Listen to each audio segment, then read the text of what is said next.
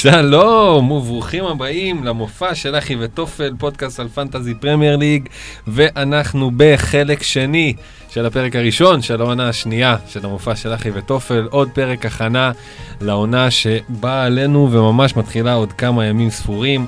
אנחנו נעבור בפרק הזה על 10 הקבוצות שלא דיברנו עליהן, מליברפול ועד וולפס וכל מה שבאמצע.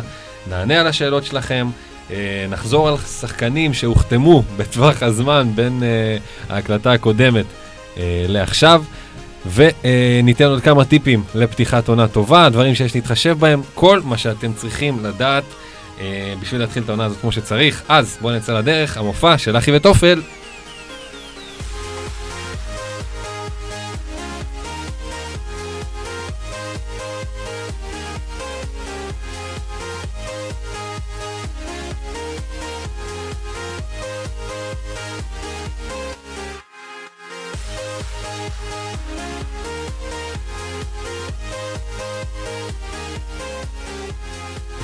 אורייט, אז חזרנו, שלום לכם, אנחנו המופע של אחי וטופל, פרק שני מתוך, חלק שני מתוך הפרק הראשון של העונה השנייה, פרק הכנה לעונה.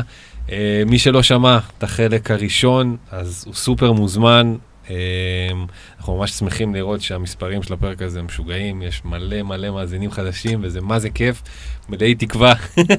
אנחנו מקווים שנעשה מה שאפשר בשביל לשמור את התקווה הזאת. שהפריסיזון ישפיע לכל העונה. בדיוק, בדיוק, שההחלטות שאתם לוקחים עכשיו, אלה החלטות שלא תצטערו עליהן במחזור 7. אז, without further ado, בועז קולן. אהלן. שלום. שלום וברכה. איך אתה? וואלה, על הכיפק. יופי, ארבל חביב. אהלן. אהלן, אהלן. מה קורה? מה שלומך? מה חדש?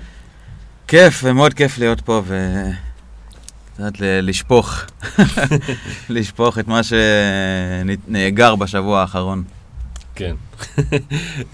סבבה, אז אנחנו באמת נעבור על כל הדברים. לפני הכל, כמו שאמרנו, אנחנו פותחים עונה ופותחים גם ליגה, והקוד של הליגה שלנו, שאתם ממש ממש מוזמנים להצטרף אליה, זה CZFXOU, מוזמנים ומוזמנות, הליגה תופחת, גם אחרי המופע אורח שלנו בשירות עוד מלכותה, כבר ראינו שהיא תפחה קצת בעוד איזה 50-60 איש, אז יאללה, בואו תבואו, יהיו פרסים בסוף העונה, וכמובן שיהיה את הכבוד של להכריז פה על המוביל בכל שבוע מחדש.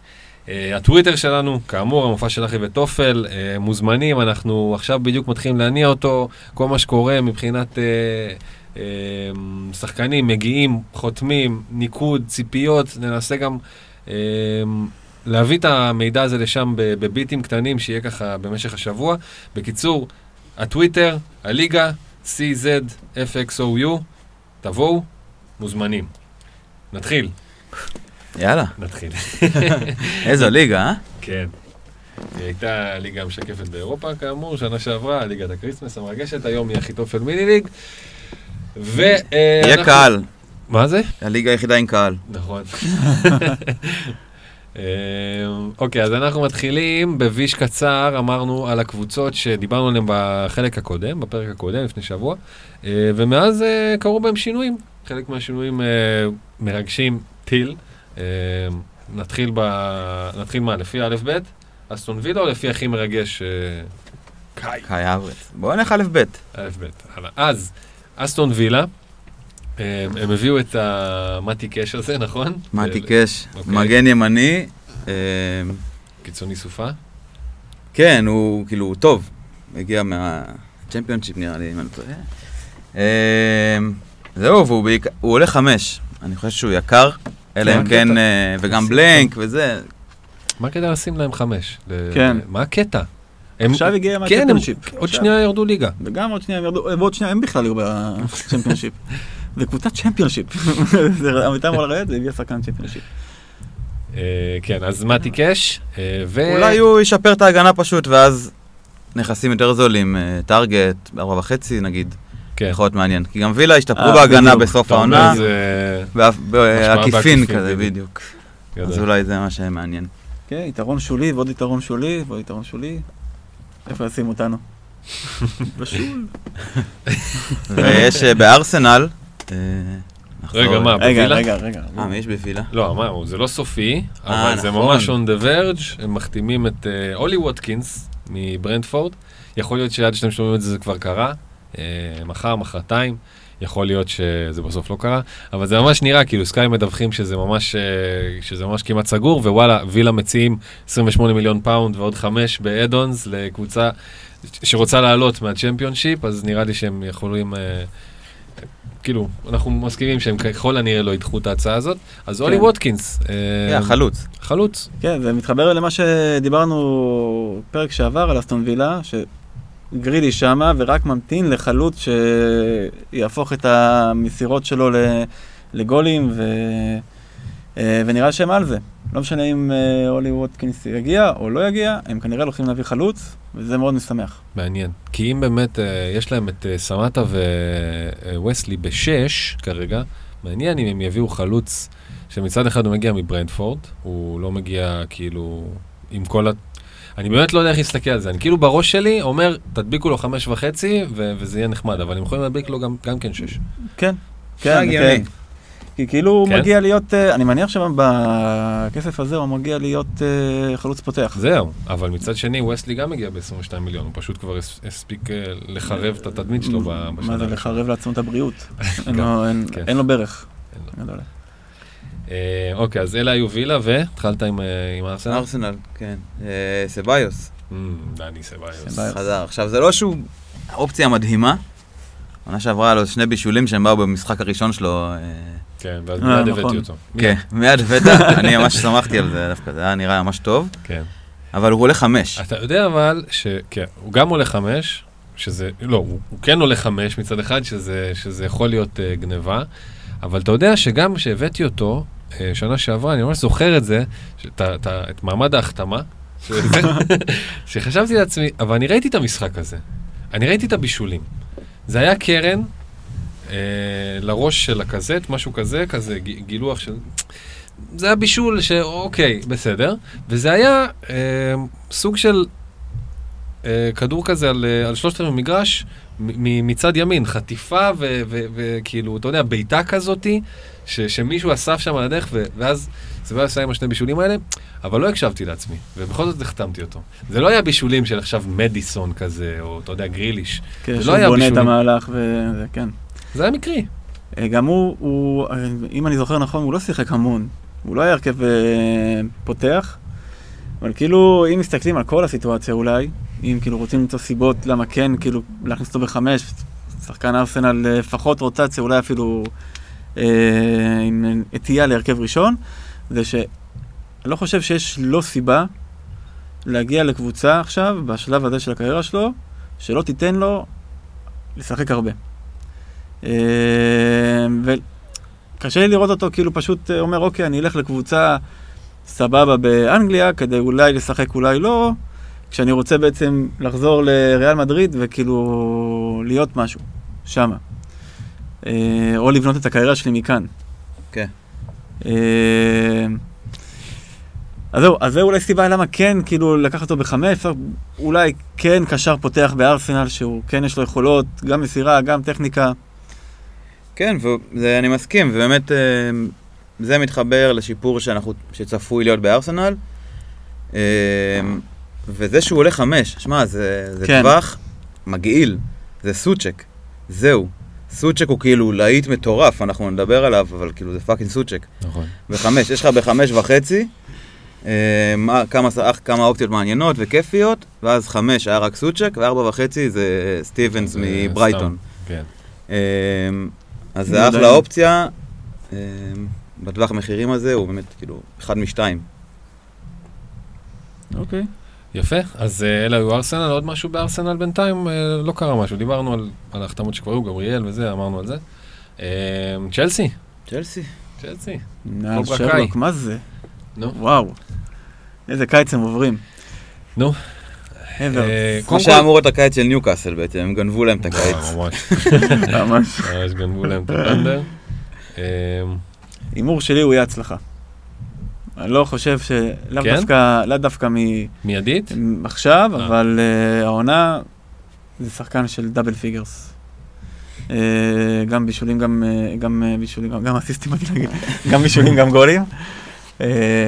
זהו, נראה לי באמת 8.5. וואלה, ואימור, אימור טוב. כן, אתה אומר, אבל לא עכשיו. מה, הוא גם לא עשה שום משחק הכנה. כן. אז אני אומר באמת לחכות ולראות, אבל אופציה מרגשת.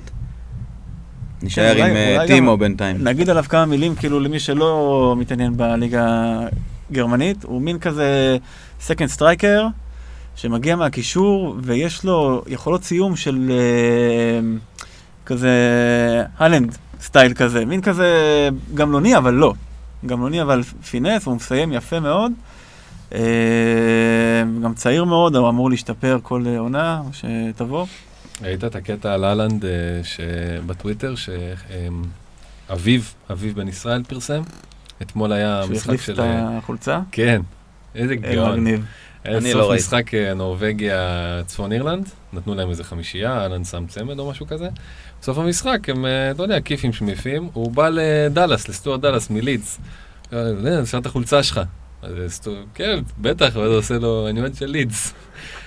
איזה גאון, אחי, הבן אדם בן 19, כאילו, אבא שלו היה בלידס, כן, כל הסיפור, אבל תשמע, איזה מגניב שהוא, איזה מגניב שהוא בכלל... מודעות כזאת, כן. בא מהבונדסליגה, משחק בנורווגיה, סטוארט דלס. מדהים, באמת מדהים. יאללה, שיגיע לפרמייר ליג. כן. וואו, כיף. כן, לגמרי. מאמין שהוא יגיע יום אחד. כאילו, למה לא? נראה שהוא מתאים. כן, גם מתאים. התקבלת. כן, הוא לא נראה כזה ליגה ספרדית, הוא... כן. אנגליה. נכון. גם פתאום יובי יכולים לעשות איזה מחטף שלא נגיד. יכולים. סבבה, אז דיברנו על הוורץ, ויש גם דיבור ממש כזה, לא סגור לגמרי, אבל יש עניין על מנדי, השוער של רן, לצ'לסי. שזה, וואלה, מכל ההחתמות זה כנראה, אם תקרא, תהיה הכי חשובה והכי נכונה. תשמע, אנחנו נדבר פה על שוערים בהקשר של קבוצה אחרת, אבל באמת, קפה, לא שצריך איזושהי הוכחה לזה שהוא לא טוב, אבל תקשיב, אני הייתי בהלם מהנתון הזה, שהסתכלתי על שוערים אחרים, טוב, אני לא רוצה את זה, אני זוכר את זה בזה. בעיקרון, יש את ה-XGC, ה-Expected Goals, ויש את ה-Goals Conceded.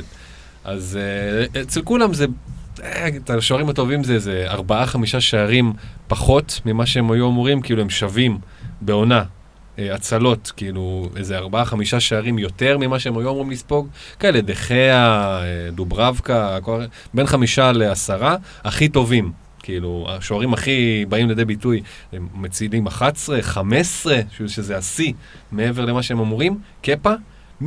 -2 כזה או משהו. אתה קולט, הוא היה אמור לספוג 38, הוא ספג 47, הוא היה אמור לספוג 38.5, 47. מטורף, אין דברים כאלה. ב-XGC הוא שני מבין כל השוערים ששיחקו יותר מ-30 משחקים.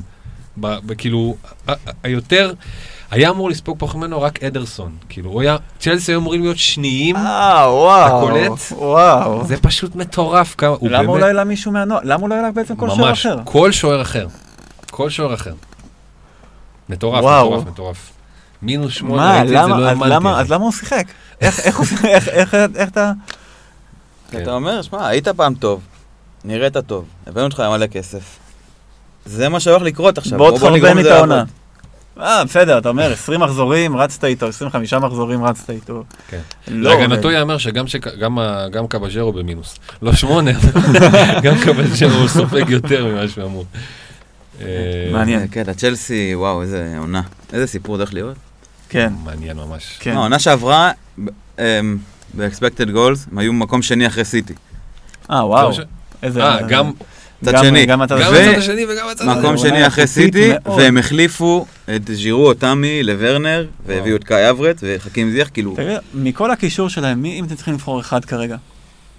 פוליסיק, אמרתי את זה... פוליסיק? אני כרגע בלי. אתה אומר, אם אני כן מתעקש להביא אחד... אתה בלי קישור או בלי צ'לסי? בלי קישור, לא, אני עם טימו וורנר. אסטרטגיה מאוד מעניינת. זה שלא חשבתי, לא חשבתי על זה. שהוא בלי קישור של צ'לסי. אני גם בלי קישור של צ'לסי כרגע. אתה גם? קודם כל על הוורץ וזיח פצוע. הוורץ עוד לא ראיתי, הוא רק הגיע. פוליסיק לא קשיר. מאונט, לא מרגש, כאילו, זה מה שיש. מעניין אם יהיה לו מקום, אם יהיה לו מקום הוא אחלה אופציה. מי, מאונט? כן, צריך לראות רגע, אולי את המשחק הראשון שני, ולהבין מה קורה, ואז בשלישי להחליט, אבל כרגע בקישור קשה להביא. אם פוליסיק היה קשיר, הוא היה נכנס תוך שנייה, אבל לא. אז אלה היו צ'לסי. אברטון. אברטון. שלוש החתמות. הטוויסט של הפודקאסט. כן. אז אברטון החתימו בינתיים את דוקורא, אלן וגולת הכותרת, חמאס. יפה מאוד, חמאס רק 7.5, שזה אפילו פחות ממה שהייתי מצפה. יכול להיות באמת הברקה, יכול להיות גם כישלון נוראי, אבל זו החתמה שיכולה באמת להעיף אותם. נכון. ואם דוקורא ביחד, זה... דוקורא זה החתמה מעולה. מעולה. פשוט מעולה. תשמע, תראה איזה קישור נראה להם ברגע. אלן, דוקורא וחמאס. כן, וזה גם באמת היה נקודת תורפה שלהם. הם היו רכים מאוד בקישור. רכים מאוד. רכים ולא יצירתיים. שתי נקודת תורפה שלהם. כן, אז חמאס ודוקורא. מעניין כמה דוקורא יעלה. אנחנו מעריכים 6.5 כזה? כן, כן, 6.5, קל. כאילו מה זה קל? כנראה, כי הוא באמת היה 5.5 בווטפורד, אבל פתאום לעלות לקבוצת טופ 8, טופ 10, בפוטנציה אפילו יותר מזה, זה מקפיץ אותך. שילוב שיכול להוביל לפיצוצים. כן. רישרליסון גם יכול להיות... רישרליסון, כן. מאוד מושפע, ובהצעה החלוצים הדל שיש. דקל. דקל, לשים אותו בקבוצה שלך זה... אם אתה רואה משחקים גם, ויש לך אותו בקבוצה, זה פשוט נורא. כן, אבל שוב, אם אתה מצייר את זה כרגע מסיימת בקבוצה שיש סביבך את רישרליסון, חמאס וזה, זה יכול להיות הגיוני, פשוט לא כיף. כן. בינתיים דילגנו על פלאס, שלא הביאה משהו בדרך, אבל מדברים על מיצ'י בצ'ואי לעוד שנת השלב, אפילו החתמה, שזה יכול להיות נחמד. פולאם, אני לא חושב שהם הביאו מישהו בינתיים. לסטר, כן, קסטניה. את קסטניה, כן, טימותי, מאטלנטה, על הפרצוף של ג'סטין, או לוק תומאס, לא משנה מי, אבל כנראה שזה מחק את עניין ה4.5 להגנת לסטר. לא, זה משאיר אחד, לא? זה פשוט יהיה אימור, הוא בגדול הוא מגן ימני, הוא מגן ימני, אבל הוא גם משחק בשמאל, הוא עולה 5.5. אז אולי ג'סטין עדיין אופציה, אני לא יודע, מי, מה... כאילו נראה שהאיכות עם ג'סטין, אני פשוט לא בטוח שהמיקום. לוק תומאס עשה כמוהו בפחות משחקים בקורונה, פוסט קורונה. אז אני לא יודע, בגלל זה אני לא כזה בטוח. זה לא כלום?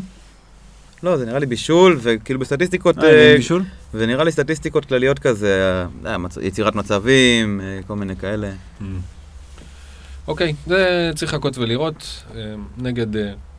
נגד ווסטברום במחזור הראשון, כנראה שלא תהנו ממגן לסטר, אלא אם כן תרצו לתת פה אימור, ופשוט זה 50-50, אני אין לי שום, כרגע אין לי שום מידע להגיד מי מביניהם יפתח, ואחרונה לידס, משהו? לא. עוד לא משהו. אורייט. אז אלה היו החתמות של הארסנל עד לידס, שדיברנו עליהם בחלק הראשון, ובחלק השני אנחנו נצלול פנימה לקבוצות, נכון? מליברפול, קדימה. יס.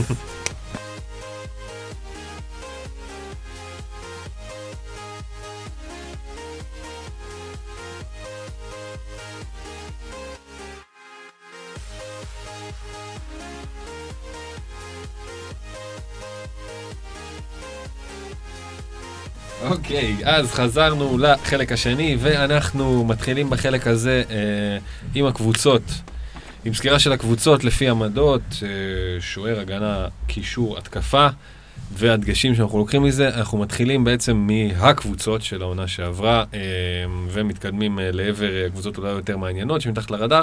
מתחילים בליברפול. בליברפול זה ברור על מי מדברים ועל מי לא מדברים, קודם כל. זה ברור שיש פה את הכוכבים המוחלטים, ופשוט צריך להבין עכשיו במי מהם אנחנו בוחרים. זאת אומרת, יש פה את סלח ומאנה, שני הכוכבים של הקבוצה שמובילים את הניקוד גם. 50-50. ממש 50-50, אין כאן... זהו, השאלה היחידה, באמת, מביניהם, זה את מי מהם לקחת, או האם אפשר בלי אף אחד מהם. פסיכולוגית אי אפשר. אחרי השתי עונות האלה, כאילו מה... מה? כן. אי אפשר ללכת בלי... היום ראיתי איזה מישהו בפיד שלי, של אחי וטופל כאילו, שהוא נקרא FPL Flight, הם נתקלים בו, שהוא כתב... באופן חד משמעי, אני מעביר את העונה הזו בלי סלח, זה פשוט פותח, כל האופציות שזה פותח, זה פשוט מדהים. בלי סלח... עכשיו, אני קורא את זה, בלי סלח מניקה, אני קורא את זה ואני אומר, וואלה, הוא יוזר בעייתי ה-FPL שלה, זה נראה לי, הוא סוג של...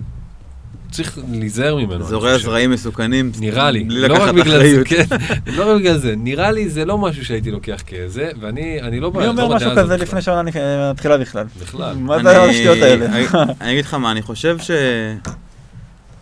זה לא כזה מופרך, במיוחד, אולי דווקא העונה. זה לא כזה מופרך עד שמתחיל משחק של ליברפול. נכון, זה מלחיץ. כמו שבועז אמר, ברמה הרגשית זה סיוט. אבל קודם כל אני שומע גם דווקא בטוויטר הרבה שאומרים שהם מתחילים את העונה בלי, שזה סבבה גם, אני לא לוקח את זה כמדד באמת, אבל משחקי הכנה וכאלה, זה היה נראה שסלח אוף לגמרי. כן, היה פה 7-2 שסלח לא נתן גול אחד. כן, הוא נראה לא קשור, ואומר, אפשר אולי לנסות. אני חושב שגם בהקשר של עונה, זה כן יהיה מלחיץ, אבל העונה במיוחד יש מלא קשרים ממש ממש טובים.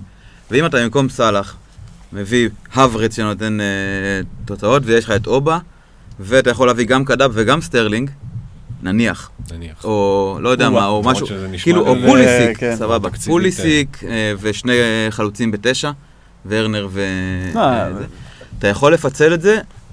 וואלה, העונה יש מלא קשרים. אולי זה שווה, זה אולי עבודה קצת, כי אתה סלח, אתה שם אותו ושלום, ואחלה קפטן, אתה יודע, די רגוע.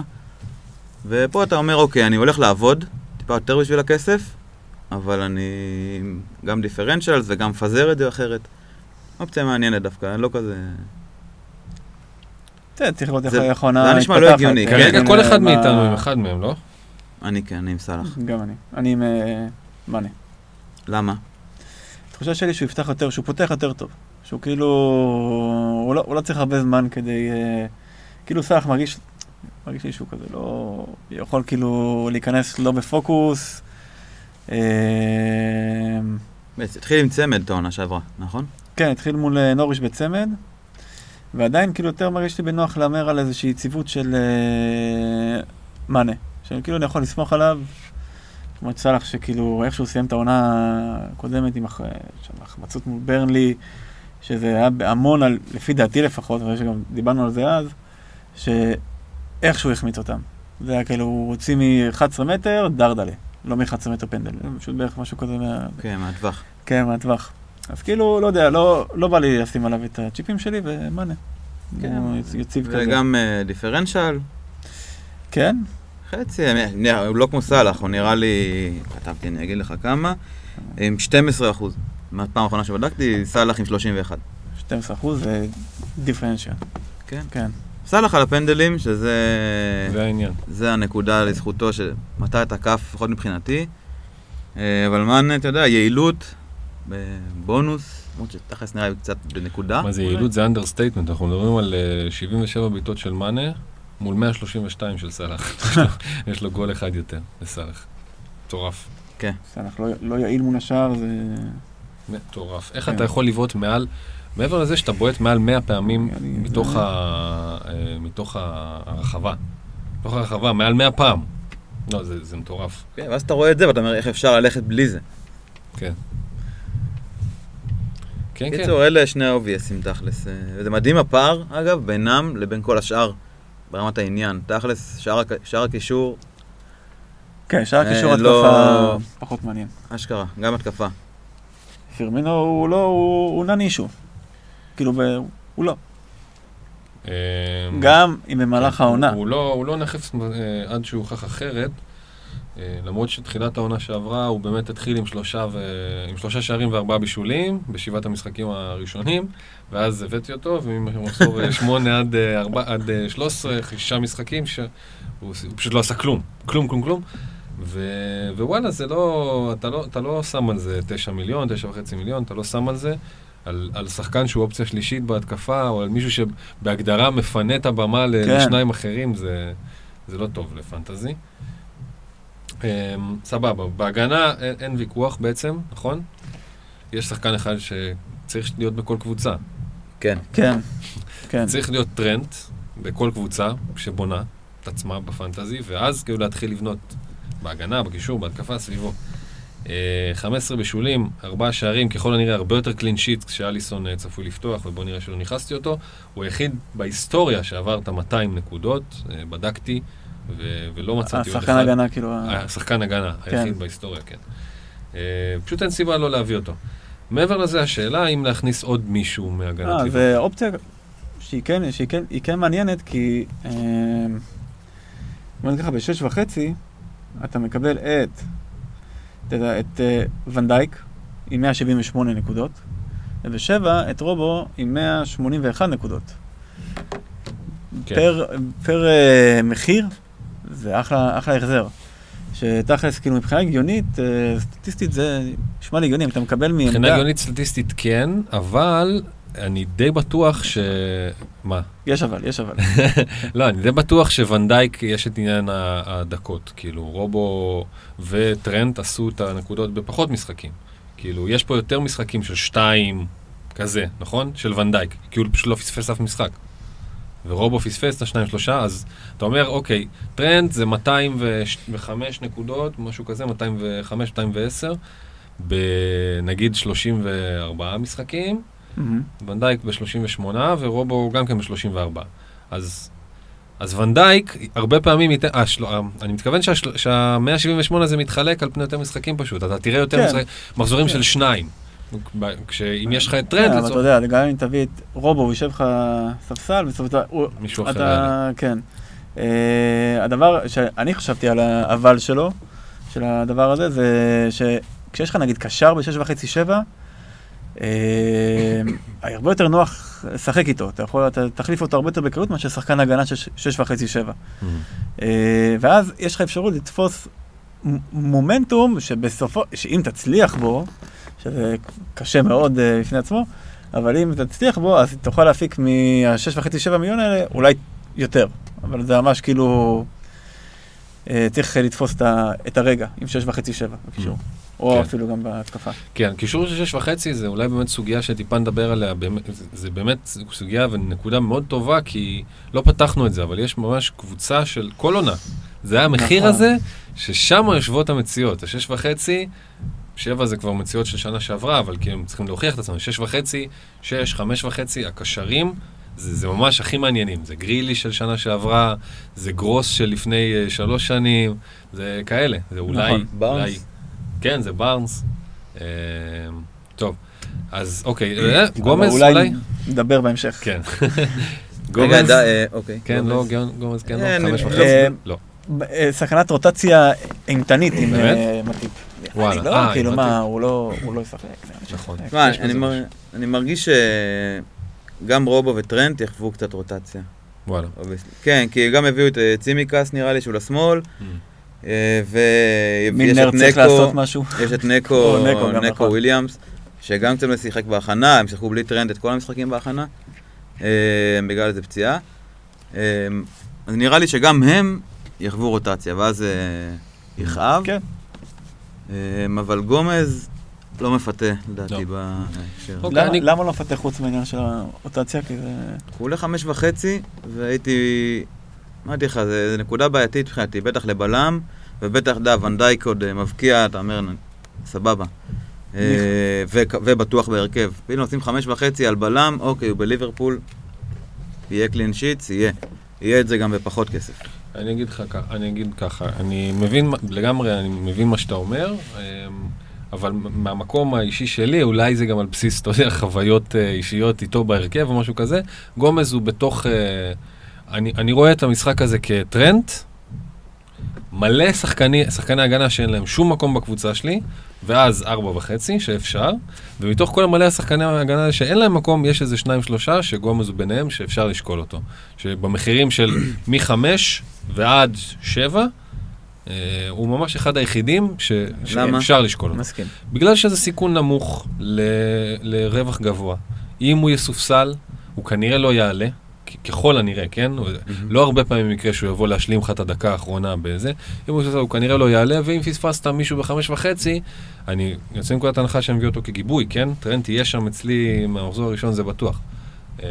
אז אם השחקן הגנה השני שלי של ליברפול לא יעלה בהרכב, אז בסדר, אז יעלה המחליף ב4.5, לא אסון גדול, זה לא כמו לספסל 7.5 של טרנט, ויש לזה פוטנציאל גבוה של הקלין שיטס, יש לזה פוטנציאל גבוה. אוקיי.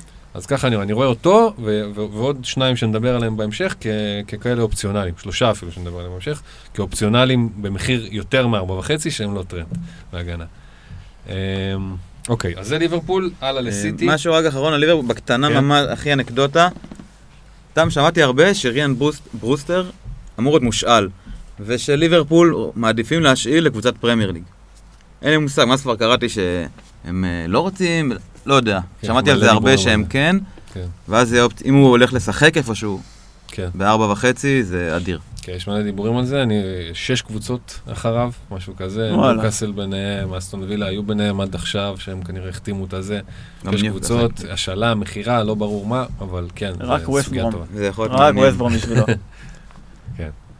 כן. סבבה, אז ברוסטר ובכלל ליברפול, ועלה מהאלופה לסגניתה, מן סיטי, הרבה סוגיות פה במן סיטי, קודם כל לפני הכל, לפורט ומחרז חטפו קורונה, מבודדים בינתיים, בטח בסדר, עד שהם התחילו לשחק זה אולי יהיה פחות רלוונטי, אבל זה המצב כרגע. לפורט זה לצורך העניין היה השחקן השני, שאני מוכן לחשוב עליו בהקשר של מגנים שהם יותר מ4.5 והם לא טרנט, אבל כרגע הוא חולה קורונה, אז נשחרר אותו. אז בוא נתחיל אולי בדבריינה. בוא. אז דבריינה, המלך של העונה שעברה עם 251 נקודות, מלך הבישולים כמובן עם 20 ועוד 3 בישולי פנטזי, 13 שערים, בנקר היחיד בסיטי, אני חושב שעל זה אנחנו תמימי דעים. חלום. כן, באיזשהו שלב אתם צריכים להכניס את דבריינה, בוא נגיד את זה. כן. כאילו האפיל שלו הוא נגיד סלח, כשהוא לא אצלך, אז אתה מפחד רצח. דבריינה לא אצלי, זה פשוט מבאס אותי שאני לא נהנה מהדבר המטורף הזה עד הסוף. אני לא חלק מתאים לדבריינה. זה פשוט מדהים כאילו לראות אותם שחק, זה משהו אחר. כן. כן, הוא נהדר. שחקן נהדר, חייבים שיהיה אצלכם. כן, אין כזה... כן, הקשו עלינו קצת יותר עם 11.5, במקום ה9.5 הזה שהשנה שעברה, אבל אנחנו נפסיק להיזכר בעובדה הזאת באיזשהו שלב, הוא לא שחקן של 9.5, זה ברור. אנחנו נדבר על הבלנק אולי. טוב, אנחנו נדבר עליו באופן כללי, בשתי הקבוצות האלה שאנחנו עוברים עליהן, שתי המנצ'סטריות, אז אנחנו כן מבינים שהדבריין אנחנו כן נצטרך להכניס באיזשהו שלב. האחרים, הבאים אחריו בנקודות, זה סטרלינג, שהוא אניגמה, שזה נורא כיף שיש לך אותו, אתה תופס אותו בזמן, אבל מתי הזמן הזה? כן. ואיך יודעים? כן. האמת היא שבפתיחת עונה הוא טוב. פתיחת העונה שעברה הוא נתן 3-4 הזה, הפעם הליגה הקדימה התרופה למכה, ולא נותן את המשחק במשחק הראשון. אז הוא סיים מדהים, אז הוא התחיל מדהים וסיים מדהים, באמצע היה הרבה חושך, ובסופו של דבר הוא סיים עם מעל 200 נקודות, כאילו, שזה ממש הטופ של הטופ, 6 שחקנים כל המשחק עושים את זה. תורף איך הוא יכול כאילו להעביר 3/4 עונה לא טוב, ולסיים כאילו 1 מ5 השחקנים הכי... כן, 20 גולים. כן. הקורות חיים שלו, 20 גולים. מטורף. כן, אבל קשה בגלל דבריינה, קצת קשה להסתכל עליו כרגע, עד שיוכח אחרת. למה להביא את... אם צריך לבחור כמובן בין דבריינה לסטרלינג, למה בעצם לבחור בסטרלינג? כי יש לו פוטנציאל התפוצצות שמרגיש יותר גבוה. הוא בועט יותר, הוא יותר כאילו התקפי. כן, זהו, הם כאילו לא יושבים באותה משבצת בכלל של שחקן בקבוצה שלך. דבריינה, נגיד, הוא השילד שלך, אין סיכוי שאתה יוצא לקרב בלי איכשהו שלך יתגונן, וסטרלינג הוא חרב מאוד יקרה, שלפעמים גם נשברת. נכון, אבל אחי הוא רובה, הוא לא חרב. אפילו, הייתי אומר, אוטומטית, נגב, אתה סוחב איתך, אבל לפעמים הוא נתקע, יש בו חול. לפעמים הוא כבד עליך, כן. אתה אומר, וואי, למה זה? כן, קיצור, הוא פשוט פוטנציאל מפחיד. גם עוד נקודה לזכותו, זה שהוא... עדיין דה בריינה הוא עם, כבר עכשיו הוא עם 30+ אחוזי בעלות, אחוזי החזקה, וסטרלינג עם איזה 4.5. אז אם הוא ייתן, לא יודע, גול, פעם, המחיר שלו טס, ישר. וזהו, וכאילו הפוטנציאל שלו הוא מטורף, נראה, לא יודע, לי מרגיש שסיטי תהיה להם עונה טובה. ממש, ליברפול, אולי אני סתם מושפע עכשיו ממה שראיתי. התקפית הייתה להם עונה מעולה, עונה קודמת. העניין איתם הייתה הגנה מחפירה. קישור אחורי, שהיה רף. הוא מפקד את טאקה. לא, באמת לא היה להם בעיות בהגנה. היה להם בעיות... לפורט לא היה. לפורט לא היה. אקשואלי. רודרי לא הבין את הפרמייר, כמו פפ נראה לי בעונה הראשונה, בפרמייר ליג, לא הבין שהקטע זה הכדור השני. וזה... ככה זה נראה, קומפני עזב, פרננדיניו כאילו ירד להיות הבלם, שהוא כאילו סוג קומפני כזה מבוגר ועם ניסיון וחכם וכו', וזה לא עבד, זה היה רע. זה היה נראה רע בהגנה, הפסידו המון נקודות בגלל ההגנה, ועדיין היה להם 82, אני חושב, משהו כזה. אומר לעצמך, כאילו, בוא נה, עם הגנה כזאת, 82 נקודות, וואו. כן. לפי דעתי, אני אמשיך את הזה שלי, הקיצר, לפי דעתי, השחקן הכי עניין בסיטי, העונה, או פתיחת העונה, זה פודן. סילבה הלך, פודן על 6.5, וכבר סוף עונה קודמת הוא נראה ניצוצות, והביא נקודות, והפקיע גולים, ובישל גולים.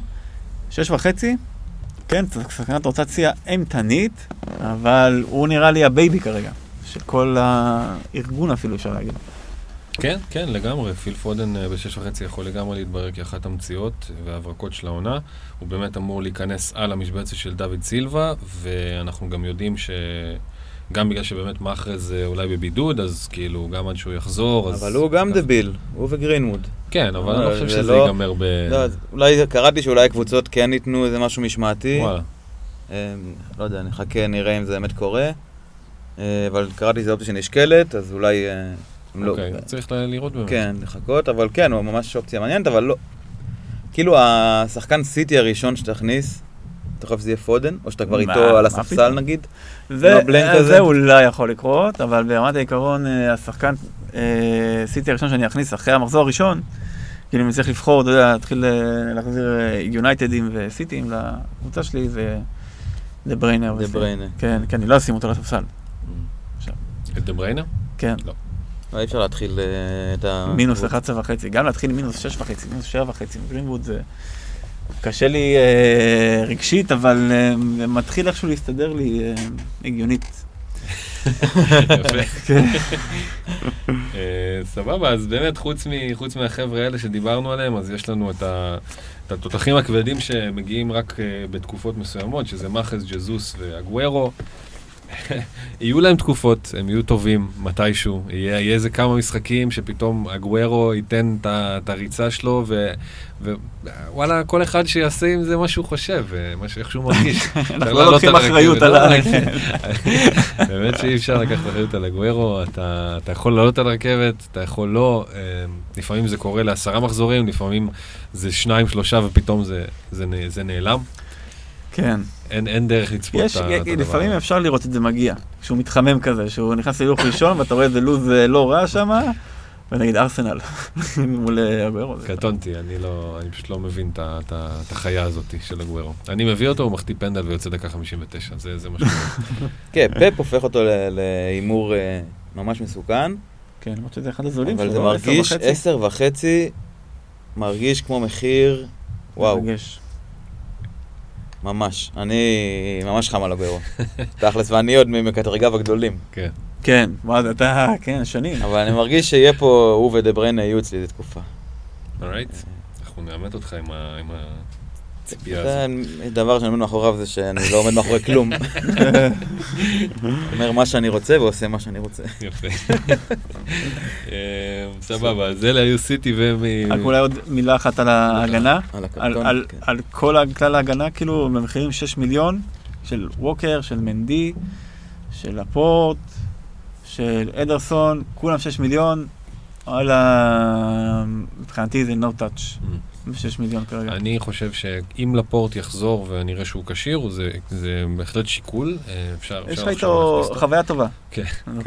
תשמע, אם אתה לוקח, לי כמובן אישית יש, אבל גם לא, כשחקן, בלי שום קשר אליי, הייתה עונה טובה, לפני 2 שנתיים, והוא היה מגן שדורג מבחינת נקודות הכי גבוה מחוץ לליברפול. אז כאילו, זה קשה להתווכח.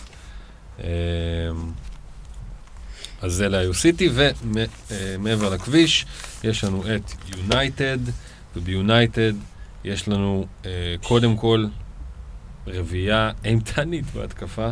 יש הרבה ביונייטד. כן. כן. כן, תשמע, יש לך את, באיזשהו שלב בסוף העונה שעברה, כולם היו עם בין 2 ל3 שחקני התקפה של יונייטד. היה שם את גרינרוד, אשפורד, מרסיאל וברונו, ופשוט אי אפשר היה בלעדיהם. עכשיו הם אמנם מתחילים בכלום, אבל מיד אחרי זה יש להם פלס בבית, ובכלל ריצה טובה מאוד של משחקים, טובה. כמו שהם אוהבים, ממש, הם פשוט חיים על הריצות האלה. אולה עושה על זה חוזים. קריירה, ממש, כן. אז אוקיי, אז שנה שעברה הסיטואציה הייתה כזאת. מרסיאל הגיח אחרי הקורונה לפרוג'קט ריסטארט הזה, בצורה ממש כמו מילואה של תותח, לא הפסיק להבקיע, סיים את העונה עם 17 גולים, למרות שהוא כמעט ולא שיחק בתחילת העונה, וכאילו בא והלך. זה חצי עונה כזה, אני יודע כמה... כן, ורשפורד דווקא עשה את זה לפני, וגם הוא סיים עם 17 גולים. הם שניהם התחלפו בתפקידים, רשפורד ירד מהחלוץ לקישור, מרסיאל עלה מהקישור לעמדת החלוץ בפנטזי, וזאת הסיטואציה כרגע. במחינת מחירים, פחות או יותר נשארו אותו דבר, מרסיאל טיפה עלה. וגם רשפורד טיפה עלה, אבל זה לא משמעותי, זה לא משמעותי. זה 9.5 לרשפורד ו9 למרסיאל. כמה מרסיאל היה? הוא היה 8. הוא היה 8, כן. 8? לא, מרסיאל עלה. עלה במיליון, כן. בצדק. כן, לא, לגמרי. נגידים. גם עם זה שהוא עלה, הוא כרגע, מבחינת, כאילו, כמו שאני רואה את זה לפחות, הוא היחידי שמצדיק בעיניים עצומות את המחיר הזה, בחלוצים. הוא ממש מרוויח מהספק, כאילו גם ביונייטד, פשוט היה להם חלוץ, יש באמת חלוץ, הוא שם אותו חלוץ, התחיל לפרוח, וגם פנטזי, אין באמת הרבה אופציות. נכון. ומהאופציות הטובות נקרא זה, או לא יודע, טוב, כאילו אגוארו, כן, ואז יש את ורנר, כל אלה 10.5, והוא הכי זול מביניהם, 9 מיליון. כן. וכן, אז מבין שני אלה יש את הסיפור הזה, והשניים האחרים, זה היה ברונו וגרינווד, שאיתם הסיפור היה אנדר פרייס בצורה... מופרט לגמרי, אף אחד לא ראה את זה קורה, באמת. ברונו היה 8 כשהוא הגיע, הוא סיים את החצי השני של העונה, פשוט בטופ של כל הדירוגים של מה שאפשר, שערים בישולים וניקוד פנטזי, וגרינווד פשוט משום מקום, ב4.5 מיליון, סיים עם 10 שערי ליגה ועוד כמה בישולים. המסיבה הזאת היא נגמרה, אם אתם רוצים, שחקן היונייטד צריך לשים על זה קצת כסף. ועכשיו השאלה, אם גרינווד שווה את 7.5, ואם ברונו שווה את 10.5, אני באמת, אני שואל אתכם, אין לי תשובה חד משמעית לסיפור הזה. אני אענה לגבי גרינווד, סליחה, הפוך. ברונו, מבחינתי הוא שווה. שווה את 10.5. אופה. כן. אתה לא מסכים, בוז? הייתה פה קפיץ. לא משנה. כן, אני רוצה לסיים. כן, לדעתי הוא שווה, אני מאוד... רציתי שהוא יהיה השחקן שאני אביא מיונייטד, תקציבית. זה לא יסתדר. אבל זה לא חלק מהשווה? זאת אומרת, אם הוא היה באמת שווה את ה10.5 האלה, לא היית עושה מה שצריך כדי שזה יסתדר? לא. לא. לדעתי לא. כי אני מביא את רשפורד, את מרסיאל. והוא מבחינתי, להגיד לך מי יותר שווה את הכסף, או זה, אני לא יודע. מבחינתי שניהם אופציות מעולות, ברונו פנדלים, גם מאוד מעורב, בועט מלא, מרסיאל, הוא החלוץ של יונייטד, אחי, ב9. ואיך שהם נראו בפוסט קורונה, ומאז ההגעה של ברונו. קיצור, נראה לי ששניהם שווים את הכסף. גרינווד, אני עוד לא יודע מה אני חושב על זה. וגם החלון עוד פתוח, ואם יביאו מישהו, משהו, כנראה שזה יהיה דיבורים על סנצ'ו, לא יודע כמה, זה עדיין באוויר. מה סנצ'ו, באמת? זה מה שהדיבור, הקישור שלו לנייטל, אני יודע. כן, אז אני אומר, יבוא מישהו, זה כנראה ינחת עליו. אני לא חושב שסנצ'ו יגיע. אני גם לא חושב שיגיע. בקיץ הזה, לא מרגיש. אני דווקא, אוקיי, אני מבין מה שאתה אומר. אני חושב שקודם כל, גרינווד, 7.5 זה הרבה, בשביל שלפני שנייה 4.5, כמעט הכפילו אותו, כאילו, מה קורה? מה עשו לילד? אני באמת לא חושב שאי פעם, בין כמה, הוא 19? אני לא אכנס ואחקור את ההיסטוריה, אבל אני לא חושב שהיה שחקן פנטזי, בין 19 שעולה 7.5. אני לא חושב. אני אוהב את זה. זה מחיר יקר. זה צריך להיות יותר מוכח. הוא נהנה, קודם כל, באמת מיונה טובה מאוד, מכישרון גדול מאוד, וקודם כל מהמקום הניילד אין הזה שהיה באיזשהו שלב בחצי העונה. נכון.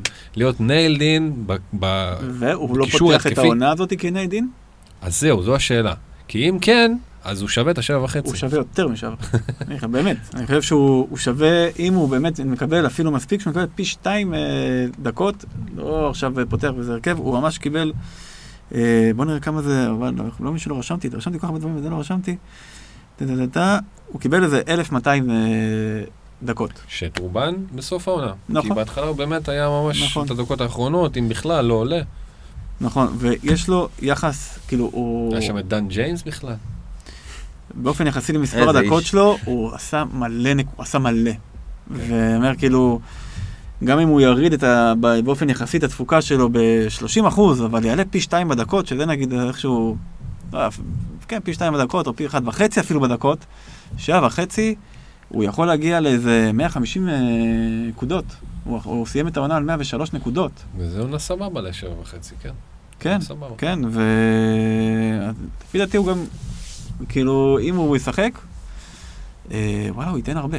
הוא ייתן הרבה, יש לו סיום נהדר. שתי רגליים והכל. הוא נגיד הנכס שהכי קורץ לי. אני חושב שיתרון מובהק שיש לגרינווד, זה היכולת לשבת על הספסל שלך, מחזור ראשון, בלי לפגוע בצורה אנושה בקבוצה. כי בשונה שגם פודן בעצם הוא שם, רק את סיטי אתה לא רוצה ממחזור ראשון, ממחזור שני, תכל'ס. אתה יכול, אתה לא חייב. זה לא פעמיים על הספסל. כן, אתה פשוט חושש באמת שאתה תחטוף כאילו ספסול פעם אחת ביוזמתך ופעם אחת... ביוזמת התאום שלך. אז סבבה, אז באמת זה נכון, גרינווד באמת הוא מרוויח הרבה נקודות בגלל שאפשר לשים אותו לספסל, ועדיין אתה יודע, ללכת אם להרגיש בלי, כאילו, ואז פתאום להכניס את... 4.5 בינתיים, שישחק מחזור ראשון, ואז... כן. או אפילו לעלות... הוא הרי ירד לקישור, לא? אפילו לעלות 3-4-3. אפילו לעלות 3-4-3. אם יש לך חלוץ שיכול לשחק, 3 חלוצים שיכולים לשחק, וואלה, נחמד, אפשר לעלות 3-4-3, גרינווד בספסל, מחזור שני, להביא את מרסיאל. כזה, ואז פתאום יש לך שני יונייטד ולא עלה לך בניקוד. אנחנו באמת נרחיב על זה בטקטיקות של פתיחת עונה. עוד כל שנייה. ועל ברונו. כן. כמה מילים על ברונו. ברונו, שחקן מדהים, פנטסטי, שינה את יונייטד, אבל כמו כל הקבוצה, הייתה לו ירידה לקראת סוף החזרה מהקורונה, ובסופו של דבר באמת הרבה מהגולים שלו זה פנדלים. כן. משהו שאי אפשר להתכחש אליו, ובכלל הוא קצת נראה פחות טוב לקראת סוף העונה גם בגביע הוופא, זה אחד, והדבר השני והעיקרי הוא אולי שיש כל כך הרבה, מי זה? זה ברונו, כן. פשוט מנצ'סטר, היו לו היום תמונות שלהם, כשהם היו בני 6, כל מיני, זה היה גם את ברונו.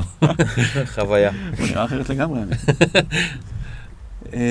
הקישור הכל כך עמוס שחקנים העונה שלשים מישהו ב10.5 זה תקציבית קשה, זה כאילו אתה צריך לשים את הבריינה, אם אתה שם עוד 10.5 זה כמעט סוגר לך קשרי פרימיום, אתה חייב עכשיו לרדת שהבא יהיה 8, אתה יכול אולי לדחוף עוד אחד באיזה 7 ואז אתה חייב, זה הבעיה, ואתה כאילו והתחושה היא שברונו כקשר פרימיום השני שלך בקבוצה, לי לא עושה את זה. לא בא לי לרוץ על זה. אני מבין אותך, אני גם די מסכים איתך בקטע הזה. אני חושב שיותר, שברונו היה מאוד מפתה ב8, מאוד מפתה גם ב9 וגם ביותר מזה, אבל כרגע, כשהוא נכנס למועדון הזה של 10 ומעלה בקישור, צריך לעשות החלטות, צריך לעשות חיתוכים עם סכין, ויש לך שם את רובה, את סלח, את מנה, את דבריינה ואת סטרלינג. ויש לך את האנשים האלה שם, והם כולם פוטנציאלית יכולים לרגש יותר מברונו. רגע, אם... כואב. אתה יודע, אנחנו מכירים... סליחה, רשפורד נמצא גם. נכון.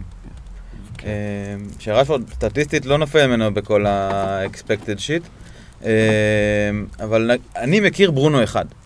מה שראיתי מאז שהוא הגיע ליונייטד. זה מה שאנחנו מכירים. זה שווה 10.5, אם זה ממשיך, אם זה ברונו. אם הוא היה ממשיך בקצב של אחרי זה, הוא היה מקבל שחקן העונה. זה היה שווה גם 12. הוא היה בקצב צבירה של כמעט 300 נקודות לעונה. כן, ואז זה התאזן. אז אולי הוא ירד טיפה, והוא יהיה שווה את 10.5, לא 12.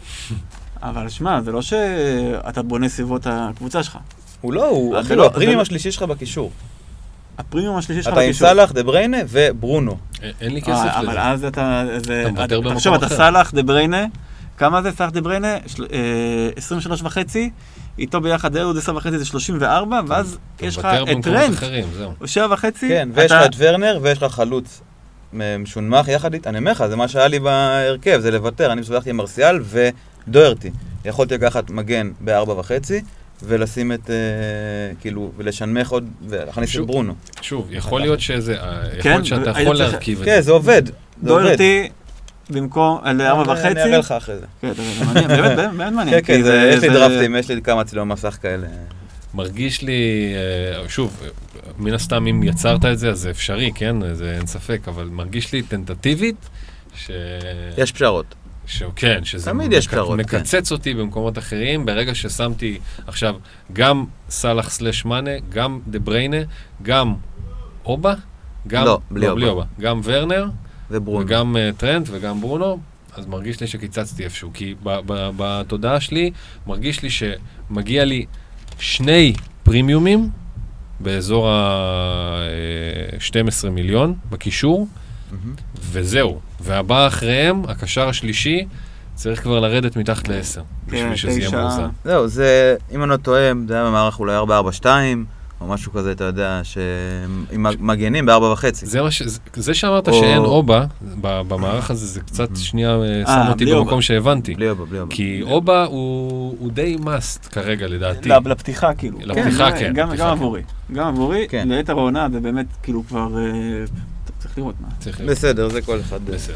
אז זה היה התקפה, ואז בהגנה יש לנו אולי וואן ביסאקה, אם מישהו רוצה. אין סיבה, אין סיבה. אין סיבה. הייתי שם, לא. נאטים תוסעים, אובלונג. אל תעשו את זה.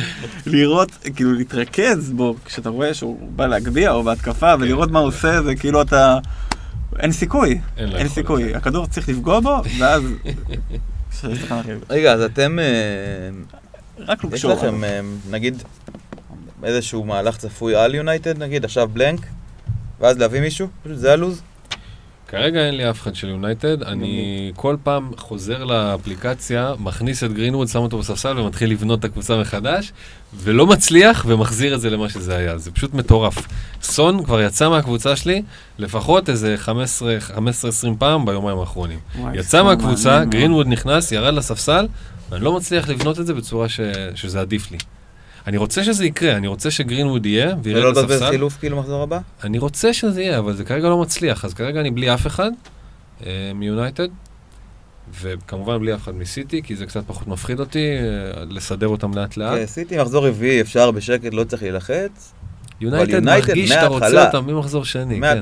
חילוף ראשון זה יהיה שחקת של יונייטד, קפיצות מחירים. אז זהו, השאלה, האם באמת, כאילו, אם אנחנו יוצאים נקודת הנחה שטקטיקת הווילד קארד מחזור שני, אנחנו לא ממליצים לאף אחד לעשות, זה אולי פותח לך פתאום מיליון אופציות אחרי מחזור אחד, אבל זה חוסם אותך עד מחזור 16, וחבל. זה פיצוי על הפתיחת עונה, הווילד קארד מחזור שני. נכון, כי חבל, אתם תצטערו על זה, מחזור 4-5 יהיו שינויי מגמות, מחירים, תצטערו שאין לכם ווילד קארד. החלון העברות רק נסגר נראה לי במחזור השלישי? כן, ב-1 אוקטובר, 5 לאוקטובר, מה זה? אז כן, אז טקטיקת הווילדקארד במחזור שני לא מומלצת,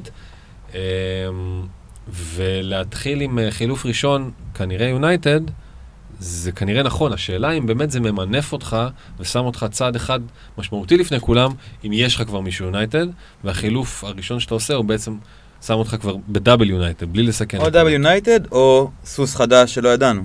כן. שזה כן... כאילו סיטי מבחינתכם היא לא אופציה. לא לחזור שני ולא לחוץ. אני מבחינתי, איך שנגמר הדדליין, בום, מרסיאל נכנס. איך שנגמר הדדליין. במקום מי? במקום, כרגע זה אנטוניו, יכול להיות שזה יהיה מישהו אחר. אז אתה צריך לשחרר שם כספים. לא, אני משאיר בצד. כמה? 2.5. טוב, זה נראה לי, זה גם הטקטיקה שלי כרגע, להשאיר בצד. אני חושב שלהשאיר 2.5 מיליון בצד, זה צריך לדעת מה אתה עושה. כאילו...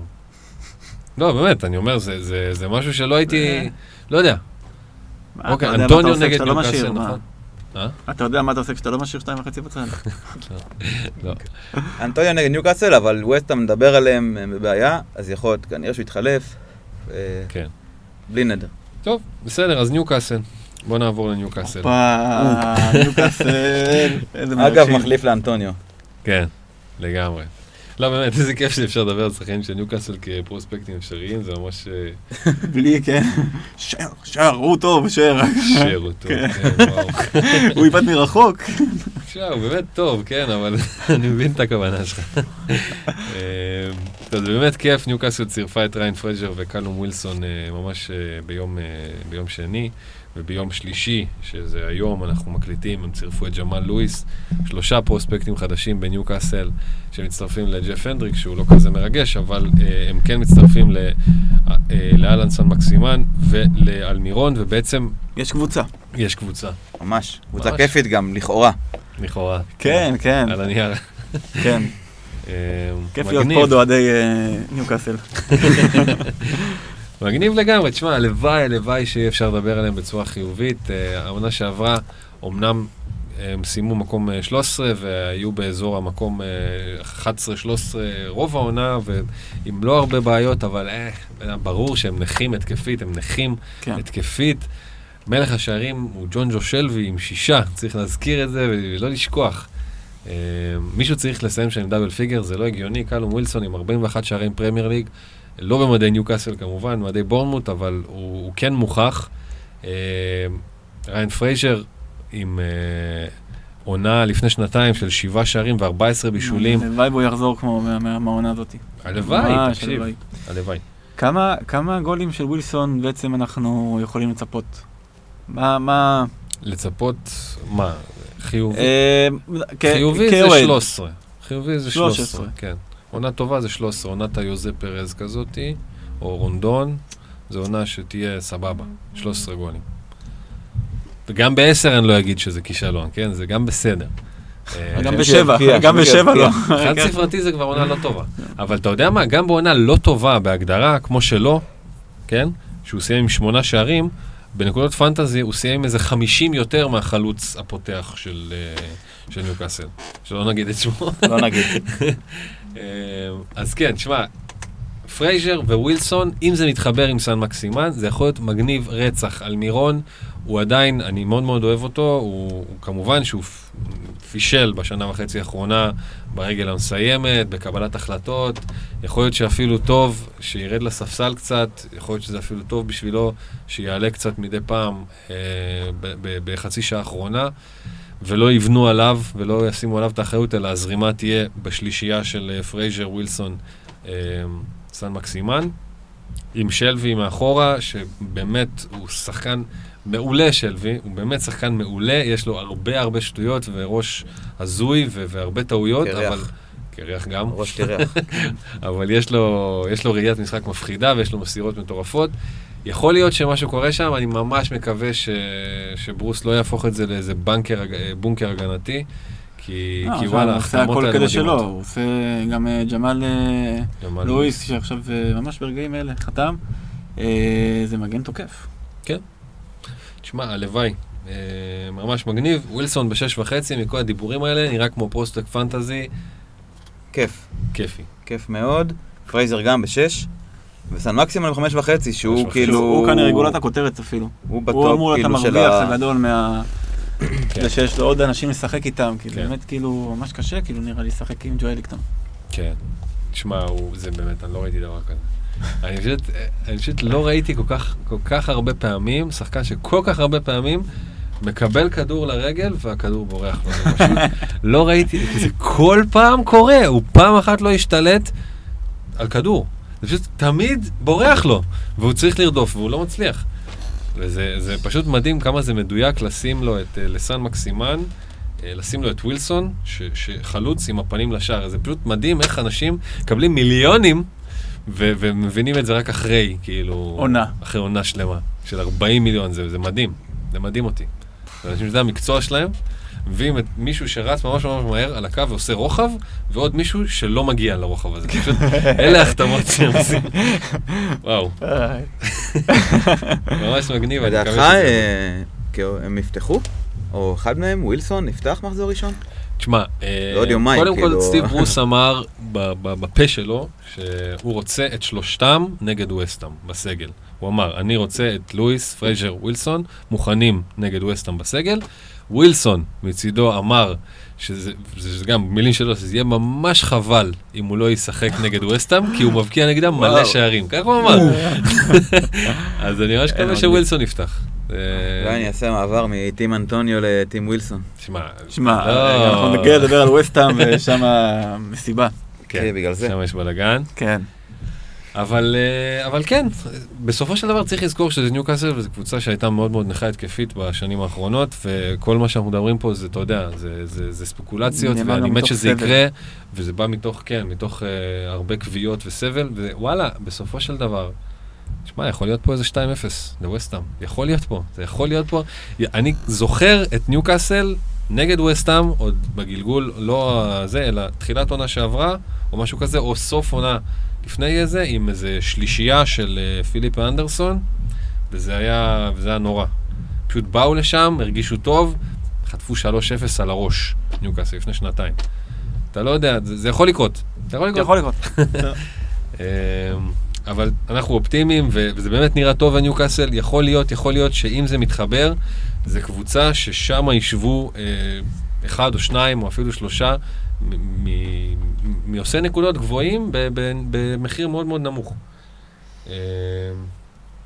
במחיר מאוד מאוד נמוך. פרייזר ווילסון ביחד נתנו 21 גולים ו-26 בישולים ביניהם לפני שנתיים, בעונה אחת. 21 גולים ו-26 בישולים. 47 גולים. אחד מהם אחד לשני. הם עשו 47 גולים ביחד? כן? לא, 14 לשני, אז... אחד לשני, אני אומר, בניקוד אתה מקבל איזה, כמובן שיש פה חפיפה. כאילו רוב הפעמים זה פרייזר בישל לווילסון. כן, כן, בסדר. אבל בניקוד פנטזי היה לך פה 21 גולים ו-26 בישולים. 47 החזרים, אני אקרא לזה ככה. מטורף, זה מספרים מטורפים. כן. 14 ו-12 לווילסון, 7 ו-14 לפרייזר. מטורף. אז יאללה, בוא, באמת, אני מקווה בשבילהם שזה... עוד משהו על ניוקאסל? לא. שפילד יונייטד. סיפור. וואלה, קבוצה שאין לי מילה להגיד עליה. וואלה. כן. כאילו התקפה אין מה להגיד אף פעם. שמחה. כן, וכאילו הגנה, שזה היה הקייס שלה, מבחינתי זה הלך יד ביד עם 4.5 המדהים הזה של כולם. כן. ולונסטרם, ופתאום אין אף אחד מהדברים האלה. ממש. אין שום דבר, אתה לא יודע מה, כאילו, אפשר לצפות קצת למשהו דומה, אבל זה יותר יקר, וזה עם רמסדייל, ואני אומר, אוקיי, לא בא לי על זה. תכלס, כאילו... הגיוני, כן. נכון. הגיוני. אנשים עדיין מכניסים את איגן, אנחנו רואים את זה. אני ביניהם. אתה גם? כן. ב-5. זהו, אז... כן. אז נכון, אז מה שארבל אמר, מצד אחד זה המוז ההגנה, קבוצה סופר הגנתית, זולה, איגן בא שם מקונל, שלישת בלמים שהביאו את הקלין שיט, ואחד לשני משחקים הביאו את הקלין שיט, ומדי פעם איזה בישול בטעות. אנדרסון היה מדהים, אחד השוערים הכי טובים, לונסטרם היה סמל, כאילו, אגדה ממש של העונה שעברה, אבל אנדרסון חזר ליונייטד, לונסטרם עלה לקישור ועלה ל-5.5, סטיבנס ובלדוק ב-5.5, נו מה, אתם עושים צחוק, מה, אתם השתגעתם לגמרי? והיחידים זה באמת איגן או באשם. למה איגן בעצם? אז למה איגן? בעיקר, מסתמכות על עונה קודמת, שתקווה, גם תקווה שהם יהיו, לא יודע אם התוצאות יהיו אותו דבר, אבל לפחות יהיו טובים כמו בעונה הקודמת, כי הם יהיו ממש טובים, אחד כדורגל, וגם הלך להם טוב עם ניצחונות ונקודות, אבל שישמרו על רמת משחק כזאת, ולוז לא רע. לוז לא רע, וולפס עכשיו, שוולפס ידועים בפתיחות עונה פחות טובות, וילה וליץ. זה השלושה המשחקים הבאים. זהו, זה כאילו, זה בעיקר הסיפות. אוקיי, סבבה, אני אומר, איגן זה באמת משהו שהוא יכול, זה הרגשה שלי האישית, שהם לא יהיו כמו שאני שאמרה, טוב, זה לא אמרתי כלום, אבל הם קצת יקרסו, כאילו, הם כן יהיו ב-11 ומטה כזה, ככה נראה לי, הרבה בגלל באמת השינויים האלה שמנינו פה, ותשמע, רמסדל מגיע, הוא שוער לא רע, אבל אם דיברנו על ה-XGC שלו, אז זה 62.9 בבורנמוט, הוא ספק 62, ואנחנו מדברים על אנדרסון, שכל מילה עליו אי אפשר, הוא מנה 14 גולים, זה פשוט מטורף. הוא פשוט פלוס 14 על מה שהוא היה אמור לספוג, אחרי ההגנה הטובה. כמה דחייה? בסביבות ה-6, 5 פלוס גם. 5, משהו כזה. אבל פלוס 14 זה 3 על פני הבא אחריו, שזה גם מישהו... הוא ראשון בליגה. בטח ראשון בליגה. פופ היה גם באזור חד ספרתי, אבל גם לא רע, כזה 8 כאלה, אבל 14 זה באמת, זה מופרע, וזה בא לידי ביטוי בנקודות, וזה מקרין על הבלמים, על המגנים, אין ספק. אין ספק. 62 שערים לעומת 33. רמזל ספג פי 2 ממנו, בסופו של דבר, בבורנמוט. אז לא נראה לי שזה יקרה עבור שפילד, אבל אני כן מבין את העניין של איגן, כי שוב, גם דיברנו על זה אולי טיפה מתישהו בפרק שעבר או זה, יש תקדימים לעניין הזה של קבוצה שעולה ליגה, נותנת הופעה ממש יפה, חד ספרתי, היה את רדינג, כל מיני בולטון כאלה, אם אתה הולך עוד הרבה הרבה אחורה, אז גם ניוקאסל, אבל בדרך כלל זה מתפרק בעונה השנייה השלישית, אני לא חושב שזה מה שיקרה, הם לא ירדו ליגה לדעתי, אבל הם התקשו, שפילד. יכול להיות. שלא נדבר על ההתקפה קישור, שפשוט אין מה לדבר על ההתקפה קישור. אפשר כן להזכיר בשני משפטים, את הנורווגי, ברג או ברג. אתה מת עליו. אני מת עליו, נכון. למה? הוא פיתי שחקן טוב, ואני זוכר אותו מהמנג'ר, עשה לי כמה עונות טובות, וקצת בדקתי אותו, הוא הפקיע גול אחד, סך הכל. הוא הפקיע גול אחד, סך הכל. והוא פתח את התקופה שלו בשפילד כשהוא רץ על קו ימין הרבה, כחלק ממשחק הלחץ של שפילד, והוא סיים את התקופה כשהוא הרבה יותר באמצע וקדימה, והוא עולה 5. עכשיו כאילו, אין כאן, אם סוצ'ק, בוא נגיד ככה, נרשם מבחינתכם, גם הוא יכול להיכנס לאותו לופ, לשים עליו עין. אורייט. טוב, יותר עובד מישהו בבנק שם של ה-5, כי זה באמת שכונה... כן, קשוחה. פרוור. אני אומר פרוור, אבל שעמום. יפה.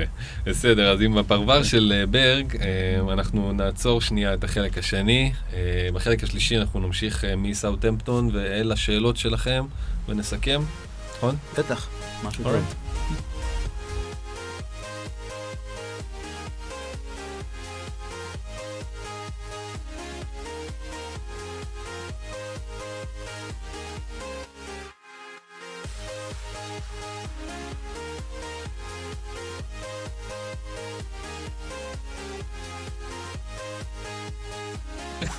אוקיי, אז חזרנו לחלק השלישי של המופע של אחי וטופל, ואנחנו מתחילים את החלק הזה עם סאות'המפטון, דני אינגס והוא בניו, הלהיט של העונה שעברה, לא יבוא לכם כל כך בקלות הפעם, הוא עולה 8.5, הרבה בזכות 22 שערים של העונה שעברה, דני אינגס שווה 8.5.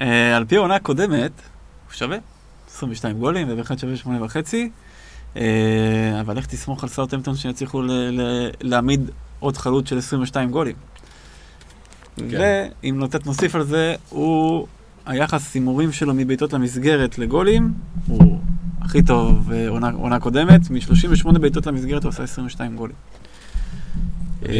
כן, כן, מדהים. ואז כאילו קשה לשים עליו עכשיו את האימור, הוא צריך עוד פעם, עוד עונה שהוא צריך להוכיח את עצמו בעצם.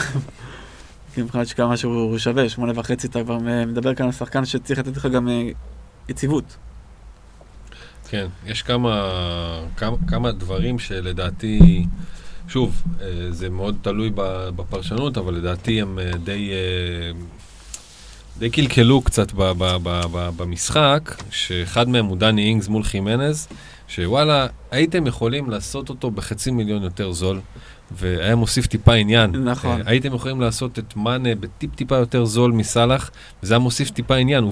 עובדה שכולם הולכים על סלח, זה לא שאף אחד, אבל בין חימנז לאינגס, זה לא כל כך הרבה התלבטות. כאילו, זה די ברור שב8.5 אתה תקבל יותר תמורה לכסף שלך, מקבוצה בחלק העליון של הטבלה על חלוץ מוכח כמה שנים רצוף, לבין קבוצה שככל הנראה לא תהיה בחלק העליון של הטבלה, ולחלוץ שרק פעם ראשונה הוכיח את עצמו.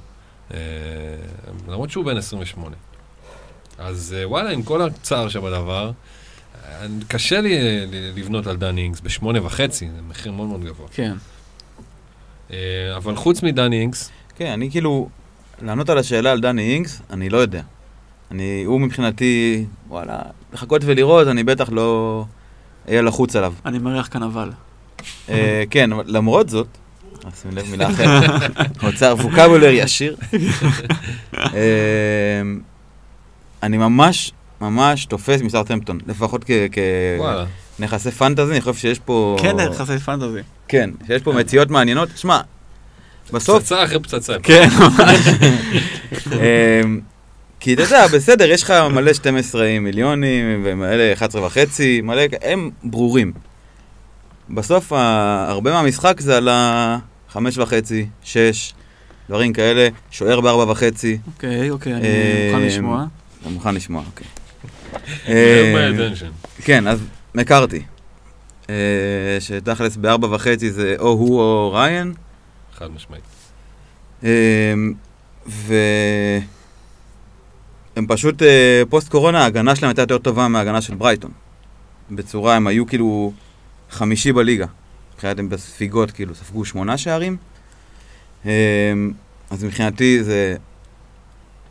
זה מקרתי. בהקשר הזה, שוער ב4.5. כן. ישחק. כן. ישחקו טוב, לוז. טוב בהתחלה גם. גם הגנה יש להם עם קור.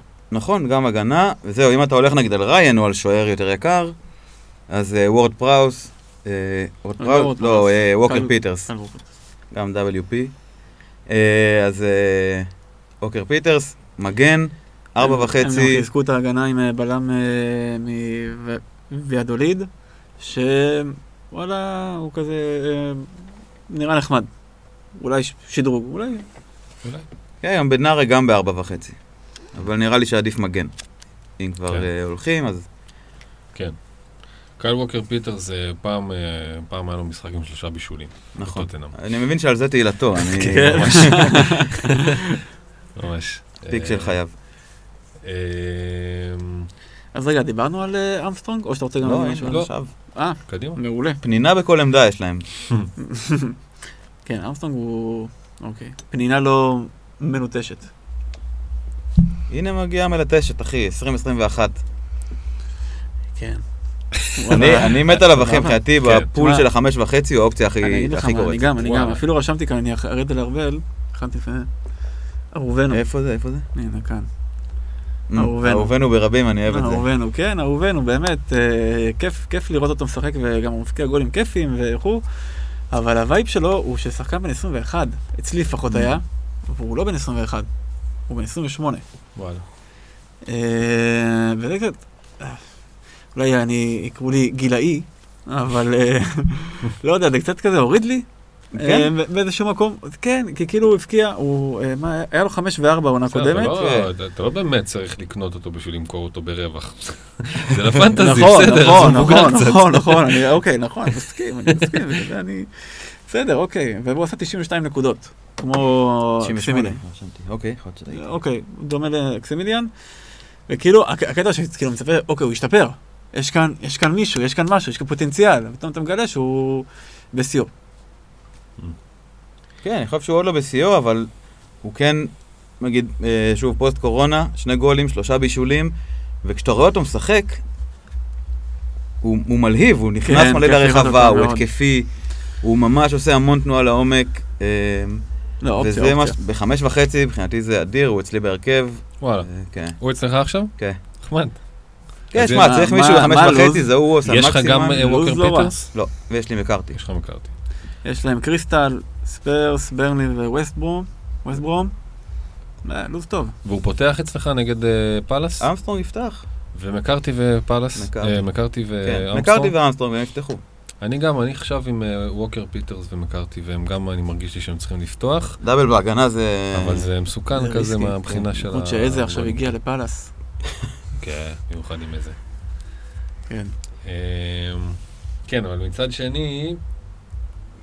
לא, מצד שני פשוט יש את פלס, ויש לי שם את אייריק מיטשל, שאני כרגע לא סגור על זה שהוא בכלל צריך להישאר אצלי. זה הדרג האחרון שם להבין מה קורה, ו... כן, צריך יכול לעשות איזה ויש. הוא לא בכל מקרה ספסל עמוק, או שאתה... תקשיב, כל הס... לא, עכשיו... עכשיו הם שניהם אצלי בסגל, יש לי הגנה גם של פלס וגם של סאוטהמפטון. אז אני מנסה להבין, אם אני עולה עם דאבל פלס, דאבל סאוטהמפטון, מה שיש לי עכשיו, או שמיטשל יעלה במקום ווקר פיטרס, ואז אני פשוט, אתה יודע, מצפה שאחד מהם לא יספוג. וואי, אני עולה עם דאבל. דאבל סאוטהמפטון. כן. כן, תשמע, שזו החלטה שהיא מעניינת, הם סיימו באמת יפה, אבל אנחנו לא יודעים מה יקרה. אנחנו לא יודעים מה יקרה עם סאוטהמפטון. סיימו באמת יפה. כן. אורייט. רגע, האופציה האחרונה? של סאוטהמפטון? כן. הופה, כאן אני רואה הפתעה. מדובר עליו הרבה בטוויטר, כי הוא באמת בקורונה הוא שיחק לא הרבה, אבל הוא היה ממש מעורב וכאילו יעיל, צ'י אדמס. אוקיי. ב6? ב6. הפתעה, כן. שמע, הוא לא בטוח בהרכב, אבל... אם הוא כן יקבל קרדיט על מה שהיה פוסט קורונה, אופציה ממש מעניינת, בעט הרבה, 4 גולים, יש עניין. זהו, יש עניין. יש הרבה עניין, כאילו בטוויטר אני באמת לא שותף להתלהבות הטוטלית, אבל כן, יש שם פוטנציאל מעניין. נמשיך לעקוב אחרי סאוטהמפטון. ולטוטנאם, למוריניו, לקיין, לדלה, לסון, מה קורה? דוהרתי. טוטנאם, אם הם עושים עונה טובה, הם הופכים את כל הפנטזי. הם מכניסים עוד קשר ב9, ב8 וב7.5, שאם הם בעונה טובה, הם נכנסים ללופ, לדיבור. סון גם עדיין, ואני מניח שהוא... מתחיל בדיבור. סון עדיין רלוונטי. כן. קיין היה פעם טוב לפנטזי. לא, העונה שעברה הוא סיים עם 158, שזה 2 פחות מריצ'רליסון, עם 2.5 מיליון יותר במחיר.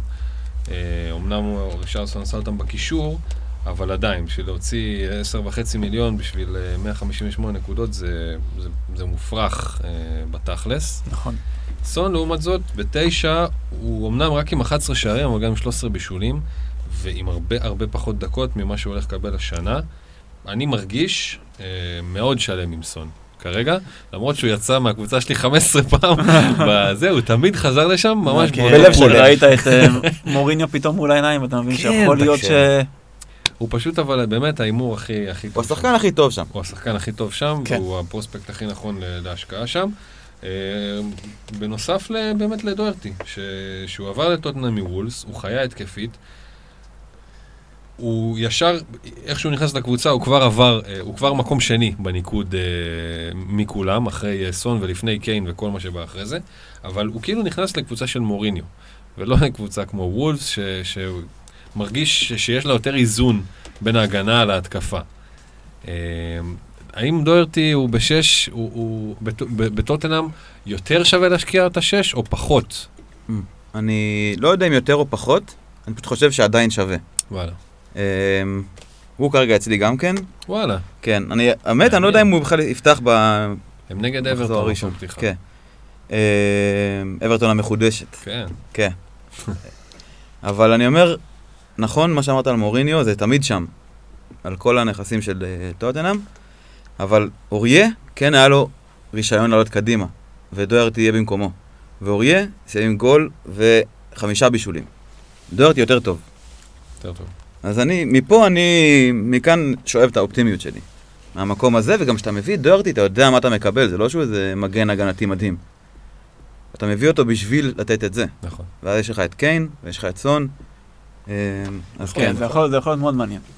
טוטנהאם באמת יש להם פוטנציאליות מאוד מעניינים באופן כללי, וגם עבורנו פנטזית מחירים סבירים. לגמרי, לגמרי, אבל באמת, כאילו, צריך לשים כנגד עינינו את העניין הזה, שפשוט עברנו על הצ'ארטים של הקבוצה הזאת בפוסט קורונה, והיה תקופות, היו תקופות שלא הקשבתם לנו, לא שמעתם אותנו, הם היו מדורגים אחרונים בהכל, בהכל, הכל.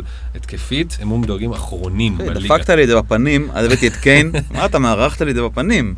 לא, את הסטטיסטיקה הזאת, זה באמת, זה שם, אין מה לעשות, זה. כן, קשה, קשה להתעלם מזה. כן. אז אוקיי, אני מקבל ומכבד את ההחתמה של דויארטי. אמרתי, יש 3 שחקנים בערך שהם לא טרנט והם עולים יותר מ4.5 בהגנה, ולגיטימי לחשוב עליהם, וזה דויארטי ביניהם, וזה לפורט, וזה גומז, עם קריצה לוואן ביסאקה, אבל ללא התלהבות בכלל. אבל לגמרי זה לגיטימי לחשוב עליו, וזה סופר לגיטימי לחשוב על סון. פשוט להיות זהירים, כי נכון לעכשיו, טוטנהאם הם עדיין overpriced לביצועים שלהם. אם אנחנו נסתכל מהעונה שעברה, הם עם מחירים של פוצ'טינו. זה הסיפור. נכון, נכון. ובגלל זה צריך לזה. נקודה קטנה על דלה עלי. עולה 8. הוא מתחת לרדאר נראה לי של כל העולם, ובקדם עונה הוא שיחק מתחת לחלוץ כזה. באמצע למעלה, מאוד מעורב, היה נראה טוב במשחקים, אז אופציה... שם הוא מרגיש הכי טוב. כן, ומוריניו, היה לו תקופה שהוא מצא לו את הפינה, וזה וואלה, נראה גם נחמד, באמת בואו נראה איך הם יהיו כקבוצה. כן, אני חושב שיש בעיה כרגע בהתקפה קצת תקועה בגלל קיין. קיין, מבחינת טקטית, הוא לא מצליח... כאילו, הוא לא מוצא את המקום שלו עם פוצ'טינו, וגם אחד מהסיבות לכך זה דלה עלי. כי דלה עלי, לפחות על פי איך שהוא זז במגרש, הוא קצת עצלן. לא יודע, הוא זז בעצלנות כזאת, אתה לא מרגיש קיצר, ככה זה נראה לי. התנועה שלו לא מספיק טובה, והאמצע תקוע, כן, לא מוצא את עצמו. דלה עלי, לפחות עונה קודמת, התנועה שלו לא הייתה מספיק טובה, ופלונטר. שאלה, אם זה ייפטר, אז זה יכול שם לפתוח באמת יופי של קבוצת התקפה בסופו של דבר. אם זה ייפטר, מה זה אומר? אם זה פטר, זה אומר שדלה עלי יתחיל לעשות תנועות לצדדים, להחליף גם מקום עם בן סון. מבחינתי, כאילו, יתחיל לעשות תנועה יותר ורסטילית. זה מהצד שלו. וקיין, העניין הוא שכאילו, משום מה הוא לא מוצא את עצמו, יש לו תפקיד בהתקפה שמין כזה, כאילו סנטר שעולה נגיד לקו העונשין, אז הוא נגיד עולה לאיפשהו לכיוון חצי המגרש, היה מקבל את הכדור ומתחיל התקפה משם. ואז כאילו חותך, עושה כל מיני דברים וזה, ואז על המומנטום שלו, הכל התקפה הייתה גלגלת. וזה לא קיים. לא יודע, הוא תקוע שם משהו, ודויארטי אולי יכול להיות פתרון לא רע לפתוח את המשחק קצת, ולראות אולי, אתה יודע, יש להם כל מיני קשרים כאלה, סלסו, ועוד פורטוגלי, גנרי. ג'ילסון פרננדו. כן, כן. שאם הם יצליחו לעשות חלק ממה שאריקסן עשה, זה יכול לעבוד. כאילו יש שם את החומר שחקנים, אני מרגיש בקבוצה נחמדה. דיברת על התיאום עם קיין, הוא עשה איתם 0 משחקים בהכנה. וואלה. אז זה כן, מעניין לראות את זה. תשמע, באמת עד לפני שנתיים, עד 2017-2018, זה היה באמת קיין, אחר לגמרי. כמובן שהתפקוד היה, יש לזה משמעות, גם הפציעות יש לזה משמעות, אבל השינוי של קיין, וזה שהוא אמנם ירד ל-10.5, נכון? כן, ל-10.5, אבל תסתכל, 2000 ו... 2014, 15, 21 שערים. 2015, 16, 25. אחר כך 29, ואז שוב 29. שירר, בתקופה הזאת, הוא אמר שהשחקן היחידי שיש לו סיכוי, שהוא רואה אותו, עובר אותו בזמן הקרוב, זה קיין, כי הוא היה בקצב באמת אינפנטילי לגמרי של שערים, מטורף. ואז 17 ו-18. זה לא סתם, זה כמעט 10 שערים לעונה ירידה. זה לא עושה רושם שזה הולך להשתנות לעונה. פתאום הוא יחזור לך עם 25... כנראה שלא. זה השחקן. זה שחקן ש... כאילו פוטנציאלית זה יכול לקרות, פשוט על פי מה שאנחנו יודעים. איפה הפתרון לזה? אני כאילו מרגיש שהרבה מזה, ואני גם שמעתי קצת מה... קבוצת פנטזי של החיימובים, של הבאר שבעים, של... יש שם קצת תועדי ספיירס וזה, על חלוץ נוסף, שאין, כבר שנים. אין חלוץ מחליף לקיין. וזה בא לידי ביטוי וזה משפיע, נראה לי בהרבה מובנים. קודם כל, אין גיבוי. כאילו, או שקיין יבקיע בתור החלוץ. כן, כמובן שיש את סון והוא זה, אבל הוא לא החלוץ הנוסף. זה לא שקיין יכול לקבל איזה גיבוי תוך כדי משחק, שצריך מישהו שייתן... עוד מישהו. כן, את 7 גולים, 8 גולים לעונה, מישהו איזה... את הבצ'ואי שלו. כן, כן, ואין, אין, כבר שנים אין, ואולי פה... יכול להיות. זה קצת גדול על כתפיים של בן אדם אחד. כן, כן, להחזיק התקפה... כל עונה 25, זה מופרע לחשוב. לגמרי, גם, כן, גם טוטנהאם קצת התפרקו בעונה או חצי האחרונות, מה שהכרנו כאילו מפוצ'טינו, התקופה, הייתה קבוצה כיף לראות, כל עונה היה איזה שחקן שמגיע, ואיתנו אומר, וואו, מאיפה הוא הביא אותו, וזה לא שם יותר, ועכשיו מוריניו, כאילו... אולי הם עוד יחתימו מישהו. תשמע, הם עוד לא הביאו שום דבר, לא? בעונה הזאת. דוהרתי. דוהרתי. העברה... העברה שמעריכה כמו עברה.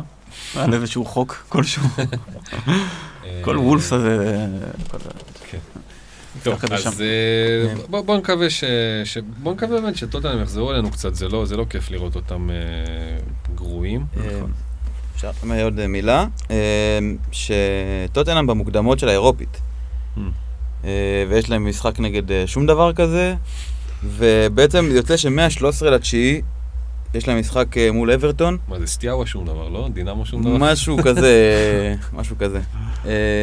113/9 עד ה-3 לאוקטובר, שהם מול יונייטד, סביר להניח שיהיה להם 8 משחקים. מוקדמות אירופית פלוס השלב אחרי זה, והגביע שנכנס, אז זה גם... הגביע נכנס? כן. כן. מה? כן, מחזור רביעי, יהיה בלגן, יהיה בלנקים, יהיה... פתאום מחזור רביעי, אתה מקבל, וואי, אולי פריץ. אבל עשיתי, הרגע, ווילד קארד מחזור שני, אני אעשה פריץ. לא, הולכת להיות פשוט עונה הזיה עם הקורונה. זה מתחיל, וזה רק עם פוטנציאל אקספוננציאלי לגדול. Hold your chips. זה נכון. ממש. טוב, אז אלה היו ספיירס, ומטוטנהאם נעבור לבייבי שלך בוס. ווסט ברום. כן, אז לקחתי אותם בתור פרויקט, והאמת היא, טוב, בואו נתחיל דבר ראשון עם מה הם עשו עונה קודמת. סיימו מקום ראשון בסוף, או שני, סיימו מקום שני, עם ההגנה השלישית בטבעה בליגה, והתקפה כן, עם 45 ספיגות, ושנייה בהתקפה, ביחד עם ליץ, עם 77 גולים. ולמרות שלא היה להם אף שחקן עם יותר מ10 גולים, כל העונה. זה קצת מספר על איך שהם שיחקו. בגדול, עונה שעברה לפחות 4-2-3-1, החזקת כדור, נראה ונשמע כמו סטייל ברצלונה טיקי-טקה כזה, שהתפתח, כאילו, אתה יודע, לא ברמה הזאת, אבל... כאילו, השפעות משם. זה לא, זה כאילו מרגיש כאילו שזה לא עבר את השלב הבא באבולוציה של הכדורגל, שזה ליברפול שם וקלופ נכנס, אז זה קצת תקוע שם.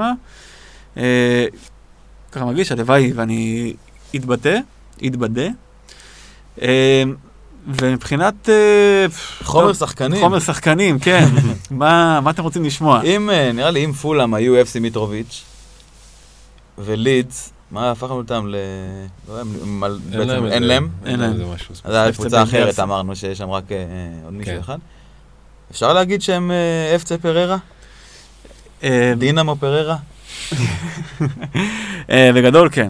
בגדול כן, עם 17 בישולים ו8 שערים, שהיה להם אדמה מגניב, באמת הוא כבש ברגל שמאל, ברגל ימין, בנגיחה, ומביתה חופשית. והוא בועט את הביתות החופשיות, והרמון מהבישולים שלו הגיעו משם. בכלל, היו להם 20 גולים בביתות חופשיות. זה הם נייחים? ביתות ישירות כאילו? אולי גם קרנות וזה. וביתות ישירות וביתות לא ישירות, אז זה משהו שהם טובים בו, הם טובים בביתות במצבים חופשיים. אז ככה, אז בעיקרון כן, פררה זה הסיפור, נראה טוב, שחקן אש, שולט בשתי הרגליים, זריז, חזק, די מהיר, לא מאוד, אבל די מהיר כזה. ספיידרמן. מהיר, מהיר, חזק. מהיר. הבנתי.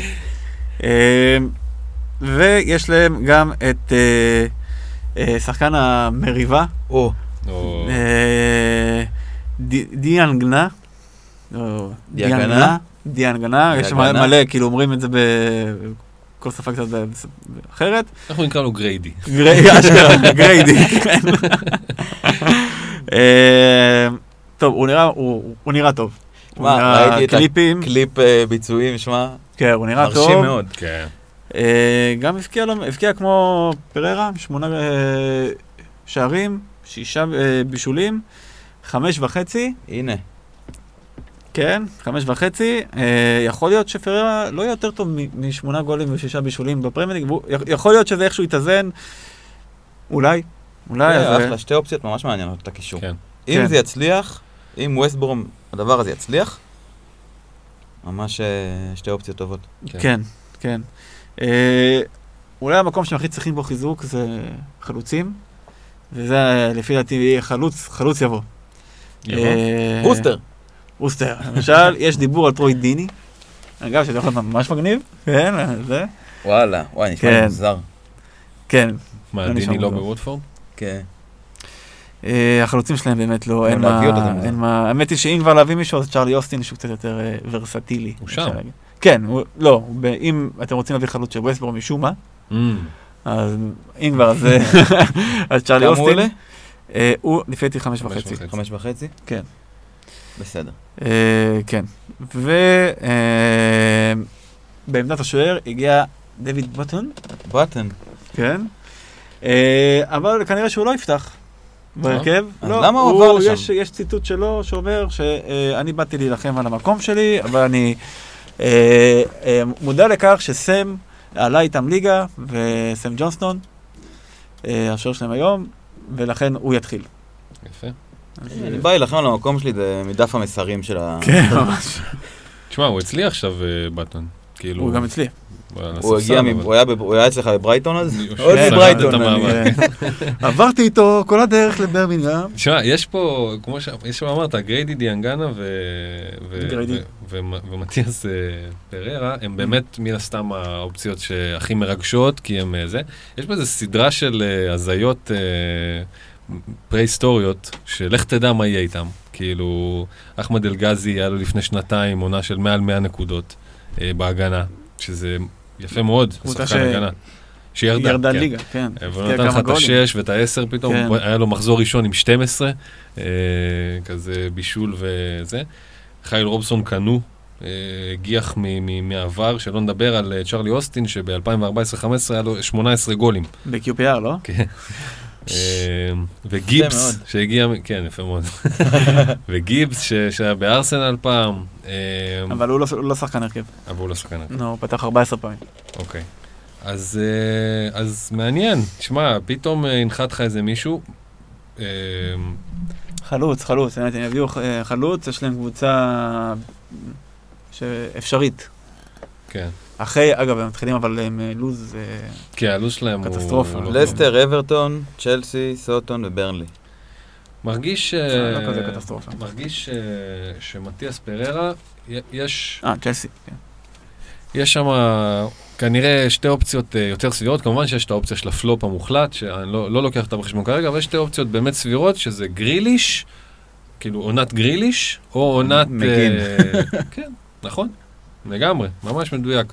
או שיהיה לו איזה ריצה וחצי, של וואי, הוא טוב, או שהוא ממש יהיה טוב. הוא יצדיק את ה6 מיליון האלה שהוא עולה, את ה6 מיליון האלה שהוא עולה, הוא יכול להיות שהוא ייכנס לפול כזה של שחקנים בסביבות ה6 שנותנים בראש, ויכול להיות שזה יהיה רק להבלחה, ואז צריך לתפוס את זה. כן, הוא תלוי בקבוצה שלו כמובן, העניין אם זה יהיה הבלחה או משהו קבוע.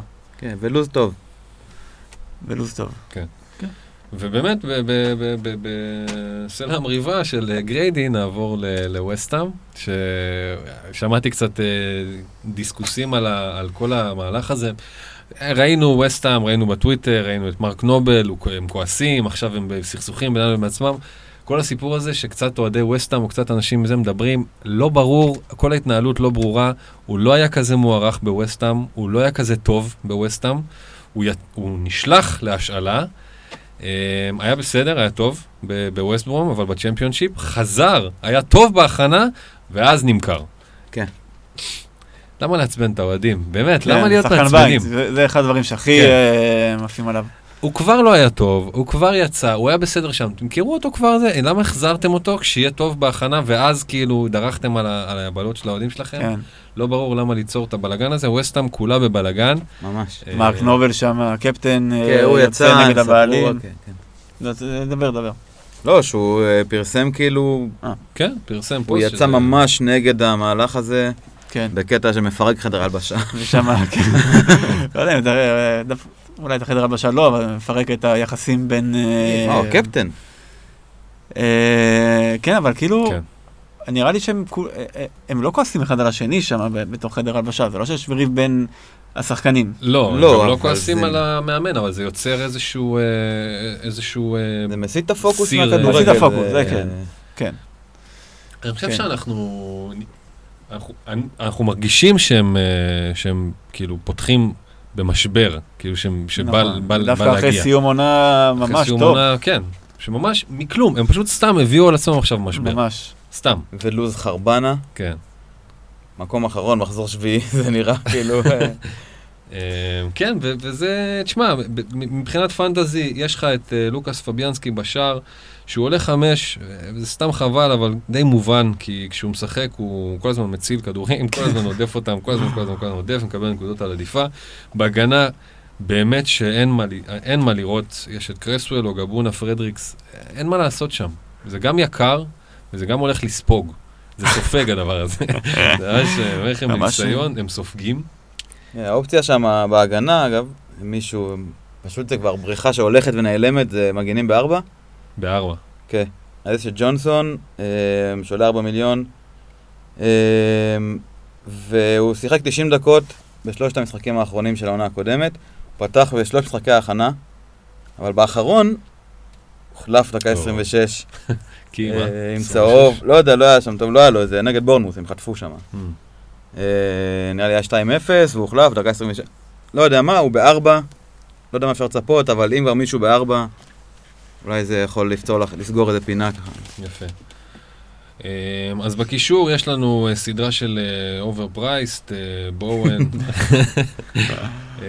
בואוין כמובן שחק רק מינואר, אבל נכנס בהדרגה, אבל הוא עולה 6.5, זה יותר מדי, ירמולנקו, סנודגרס, פיליפה אנדרסון, נובל, אתם לא צריכים את זה עד שלא רואים שמשהו שם, כן.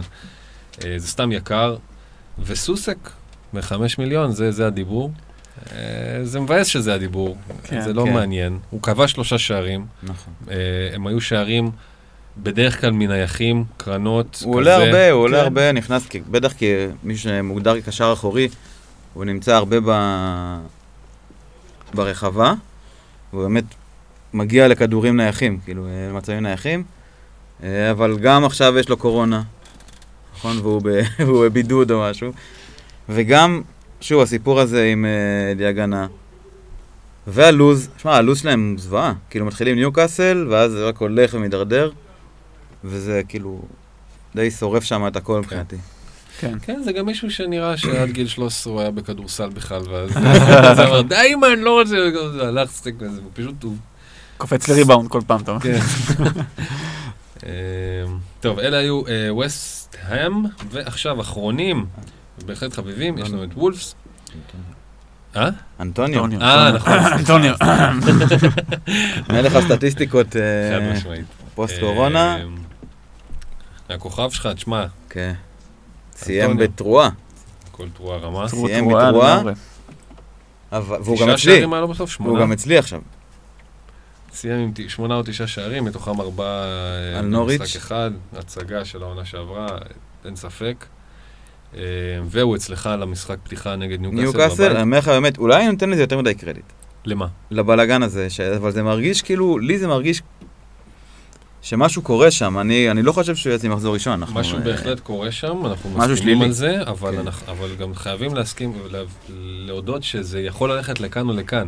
הם יכולים להגיע, לחטוף מניוקאסל, הם יכולים להגיע ולתת להם, כאילו, זה לא נרינס. ראיתי, בשנתיים האחרונות, ראיתי 3-0 לווסטהאם, ראיתי 3-0 במחצית לניוקאסל, שנגמר ב-3-2, והמשחק האחרון זה, הוא היה אצלך, אנטוניו, גם כאן היה 2-2, שהוא נתן שם גול. אתה יש שם הזיכרון פה. 2-2 זה המשחק האחרון ביניהם.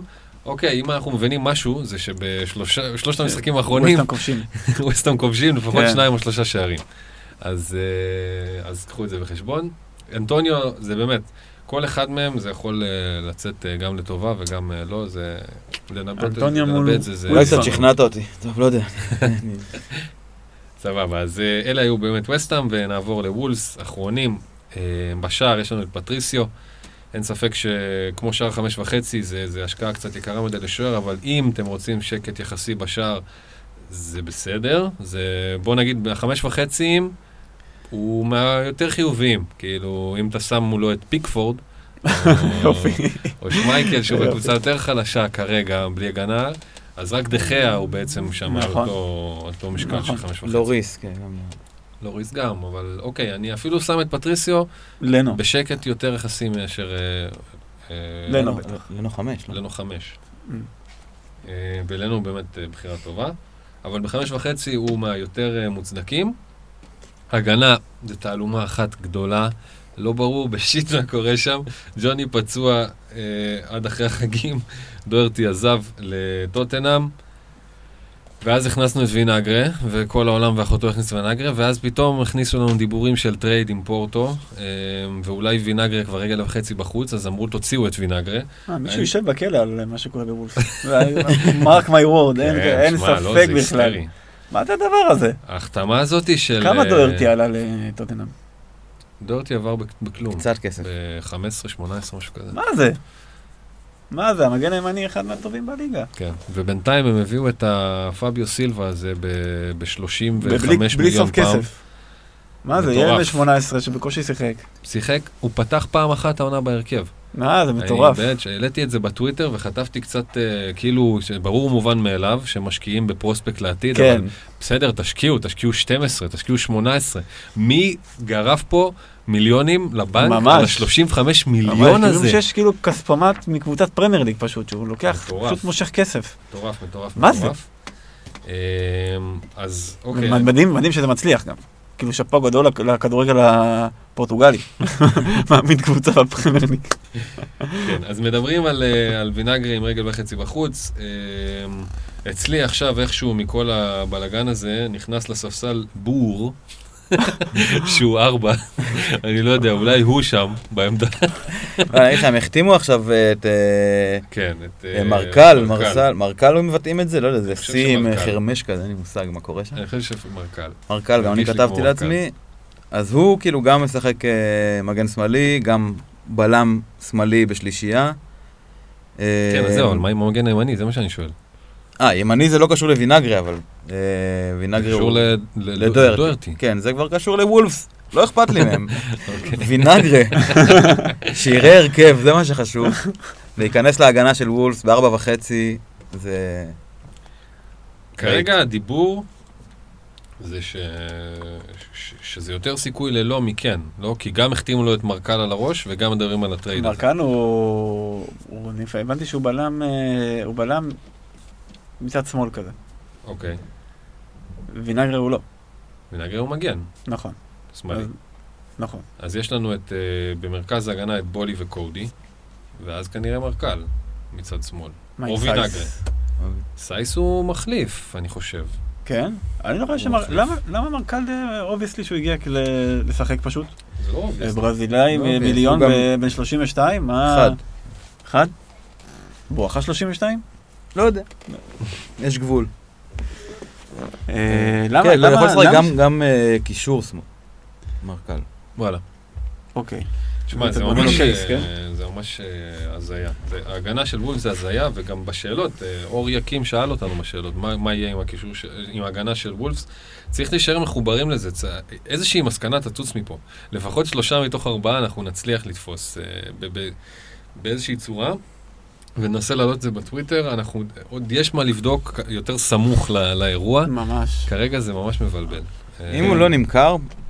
או שיהיה איזה משהו כזה, חד משמעי על הספסול שלו, אז וינגרן נשאר איתי.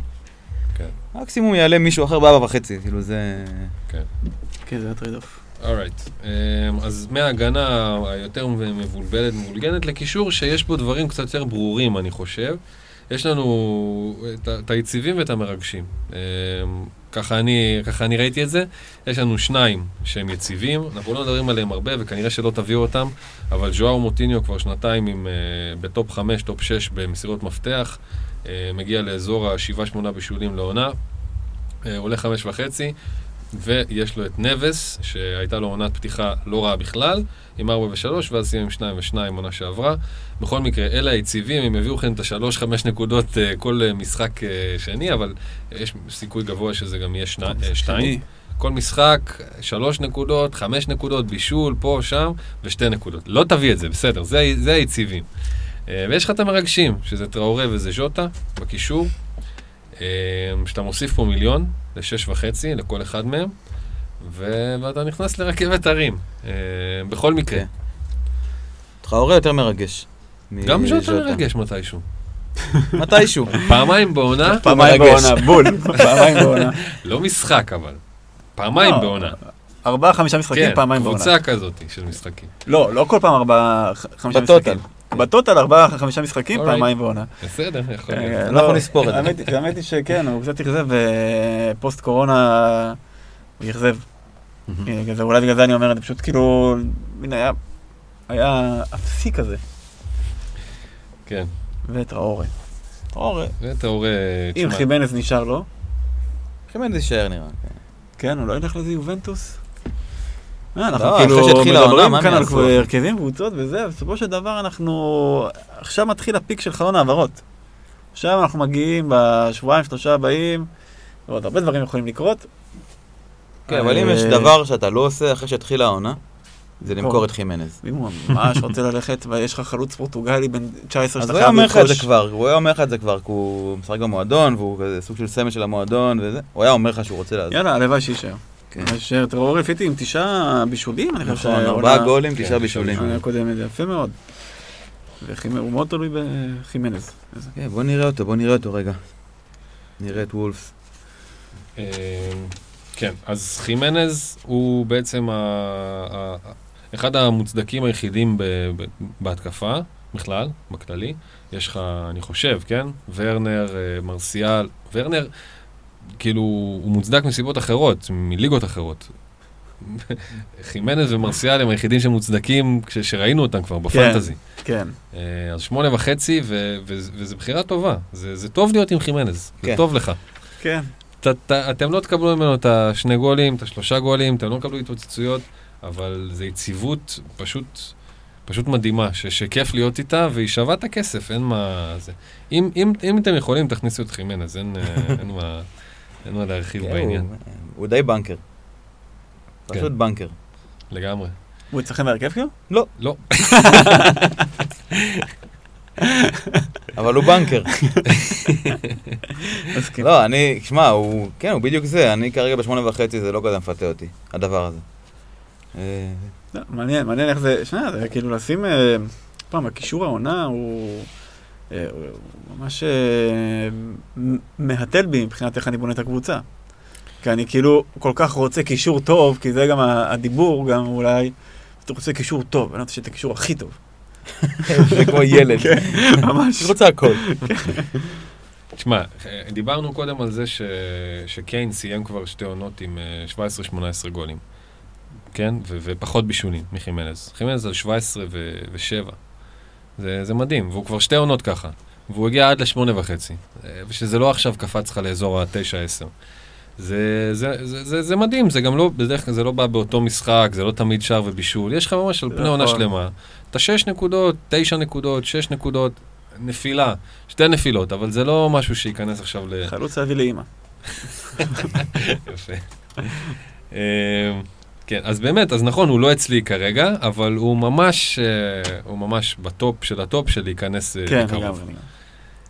יש לו גם משחק ראשון מול סיטי, אז אפשר כאילו... ראשון, לא, ראשון יש לו מול שפל, יונייטד ואז. נכון. טוב, אז אלה היו בעצם כל הקבוצות שלנו, סיימנו פה בחימנז. וואו, איזה יופי. כן, מקווים שיש פה, היו פה דברי טעם. אחלה פרויקט, ראיתי מלא כדורגל, כאילו קליפים, מסוף. יפה. היה כיף. ומכאן נעבור לשאלות שלכם. שאלתם אותנו פה כמה שאלות לפני השידור, בואו נראה אם אנחנו... אם אנחנו פוגעים, אז אמרנו על אור יקים, ששאל על וולפס, מי בנקר בטוטנאם, למרות הלוז העמוס בהתחלה, שיש פה תשובה? כן, אני חושב ש... לי יש תשובה. בוא, תגיד אותה. לא, לי יש תשובה, סון הוא בנקר יחסי. אתה דורתי? לא, אני בדיוק באתי להגיד שאני מרגיש שלמרות שיש כזה עומס משחקים, יש 8 ב7.5, 3 שבועות, אני מניח שבמוקדמות של האירופית ובגביע, בסיבובים הראשונים, הוא לא יעלה עם הביג גאנז, והוא ישמור אותם לליגה. אז כן, סון, קיין, דורטי, אני אפילו לא יודע להגיד אם הוא יפתח כאילו במחזור הראשון. אני מקווה. קיין אמרת כאילו כאינסטינט כזה, לא מתכוון. כן, אני מניח שהוא ישחק איתו בליגה, אחי, כי זה מה שחשוב. זה מה שחשוב, הוא לא ישחק איתו נגד פראבדה. אוקיי. סבבה. אמיר טל, אם אפשר הבהרה לגבי מנצ'סטר, מתחילים לקבל ניקוד רק מהמחזור השני. כן. דיברנו על זה, הם לא מקבלים ניקוד בהתחלה, הם לא משחקים. מהמחזור השני להתחיל להביא מנצ'סטריות. מהר. כן, ועדיף להתחיל בחלק האדום. דיברנו על זה, אמרנו גם שאולי שווה לשים את גרינווד על הספסל, כתכנון זה, אבל זהו. איך יחשבו את הנקודות משחקי השלמה, אז זרקנו פה קצת על הקטע של הגביע, היו משחקים כפולים, שקבוצה שלא תשחק באחד המשחקים, כמו עכשיו, המנצ'סטר, אז הם פשוט השתלבו להם איפשהו באזור מחזור 8-10, ואז בכלל עדיף לך שיהיה לך אותם. אתם צופים שהשחקנים של מנצ'סטר יעלו לקראת המחזור השני, סביר שלא, של מנצ'סטר. יעלו בערכן. יעלו בערכן לקראת המחזור השני. מאמין שכן. לקראת, איך, כאילו... אני לא חושב ש... אחרי המחזור הראשון, אתה לא... כן, אני חושב שכן. יונייטד כן, סיטי בטח... דברן, אם הוא ישמור על האחוזים האלה, אז אני לא חושב שזה יהיה כזה. אולי סיכון נמוך, אבל סטרלינג... כן, הוא איזה 30 ומשהו. סטרלינג על 4.5. אז אם הרבה יביאו אותו, סביר שגם הוא יעלה. אולי שם יהיה יותר אוויר, כי הלוז פחות מלא. מה אמרת עכשיו עם זה? שם פחות סביר, על דה בריינה? כן, אם האחוז בעלות יישאר. אז אני חושב שלכל אחד מהקבוצות האלה, בסופו של דבר, יש כוכבית. זאת אומרת, אוקיי, אובייקטיבית, אתה אומר שחקן שבעיקרון הרבה רוצים אותו, אבל לא שחק במסור הראשון, לקראת המחזור השני, המחיר שלו יעלה. אבל יש פה כוכבית, כי דה בריינה, באמת, יש פה משחק קצת יותר קשה בהתחלה, וגם לא בטוח שזה זה, ובמנצ'סטר יונייטד יש לך 4 שחקנים, שהעומס יתחלק בין 4תם. זה לא שפתאום כל המשחק פנטזי ייפול על ברונו, או על רשפורד, או על מרסיאל, אתה מבין? אז אולי תהיה, אתה יודע מה? אולי תהיה עלייה. כן, על מה אנחנו מדברים? בכל מקרה זה בין 100,000, כן. לא יהיה לך 200, לא. 200 סביר להניח שלא. 100,000 יכול למנוע הבאה של שחקן, אם ההרכב שלך על 0. בסדר, אז דבר נכון ומאוד מתחבר שמשה דוידוביץ' אמר עכשיו בזה שהיינו בשירות, תשאיר 500,000 אם אתה יכול, תשאיר 500,000, זה משנה את התמונה לגמרי. נכון. להשאיר 500,000 בצד. ביטוח. לגמרי. אריאל מורובסקי, אינגס שווה את הכסף. דיברנו על זה, זה קשה, 8.5, זה כבר סטרצ'ינג. הוא היה מציעה ב6, וב8.5 זה קשה. בוא ניתן לו קצת לרוץ, לא יודע. בוא נראה. בוא נראה מה זה סאוטהמפטון של עכשיו. כרגע לא. לא, מה, כרגע, עכשיו, היום. הוא לא יצא לאף אחד מאיתנו. היום לא, הלוואי וכן. הלוואי והוא יעשה עוד 20 גולים. יפה. ישראלס שואל, 5.7.5, האם רק לי יש תחושה שיהיה מעולה שם? אני מניח שלא רק לו יש תחושה כזאת. גם לי יש תחושה כזאת, אבל אני לא הולך לשים על 9.5 כרגע. מאוד מרגש לשים על 9.5. ממש, זה יהיה כיף רצח בטח. מאוד מרגש. מתי אישו בעונה? אם יש לך מידי ישראלס, אם יש לך את הביצים, וואלה, אני תומך בך. שים אותו, זה איך הכיף. לא, עכשיו הגיע, הוא יפתח בשבת, אתה אומר? אתה יודע? שאלה טובה, מי יפתח? הוא לא פרקת מזוודות, אחי, הוא דוחה מקרטונים. שחקן כמה הוא לא צריך, הוא יכול גם מתוך שינה. מי עד במקומות? תום דוויס? סיגורסטון, שלא פוגע כבר... מי שהיה שם כאן עכשיו, כן. יכול להיות שהוא יעלה, לא יודע, דקה 60, גם יכול להיות. יכול להיות. זה גם טוטנהאם בסוף, זה לא עכשיו איזה... ווסטהאם פולהאם. ווסטברום. טוב, ואלופי אנגליה שואל מי לשים 2 מתוך דה בריינה, ברונו, אובה, סלאח. זו תשובה קצרה יש פה. דה בריינה, ברונו, אובה, סלאח, 2. רק 2. אני מתחיל עם... כמו הרבה אנשים נראה לי זה יהיה. מתחיל עם... אובה וסלח, מחזור שלישי, זה הופך להיות קדאב וסלח. יפה. זה אני. מתחיל עם אובה ומאנה, צורך העניין, אז אם אני צריך לבחור אז אובה וסלח, צורך העניין. לשאלה, ואת סלח הייתי משאיר, ואובה כן, והייתי משאיר אותם קדאב, כרגע לפחות בתוכנות שלי להיכנס מחזור הבא ביחד איתם. אובה, מאנה, סלח וקדאב. אובה, מנה וקדאב? כן. וואלה. אתה חייב 2. תבחר 2. אז אובה ומנה. כן. סבבה, אני אובה וסלח ובינתיים נשאר. דה בריינה ייכנס כשאני אראה שאני מתחיל להצטער על זה, כן. כשאני אראה שזה, אוקיי, אני מושך את זה בינתיים. זהו, זה הכל, זה הפרק החדש השני שלנו. ואני מקווה שהוא היה מועיל כמו שהוא היה ארוך. יאללה, אנחנו בהתרגשות, מחכים לעונה. שיהיה בהצלחה לכל מי שפה בחדר. לגמרי. לכל מי שמקשיב לנו. עונה חדשה מתחילה בשבת, אה? זה מלא תקוות, מלא ציפיות. רואים בהודנה? רואים בהודנה, ליברפול לידס. 7.5. בואו. הלאה בפלורנטין. מחכים לכם.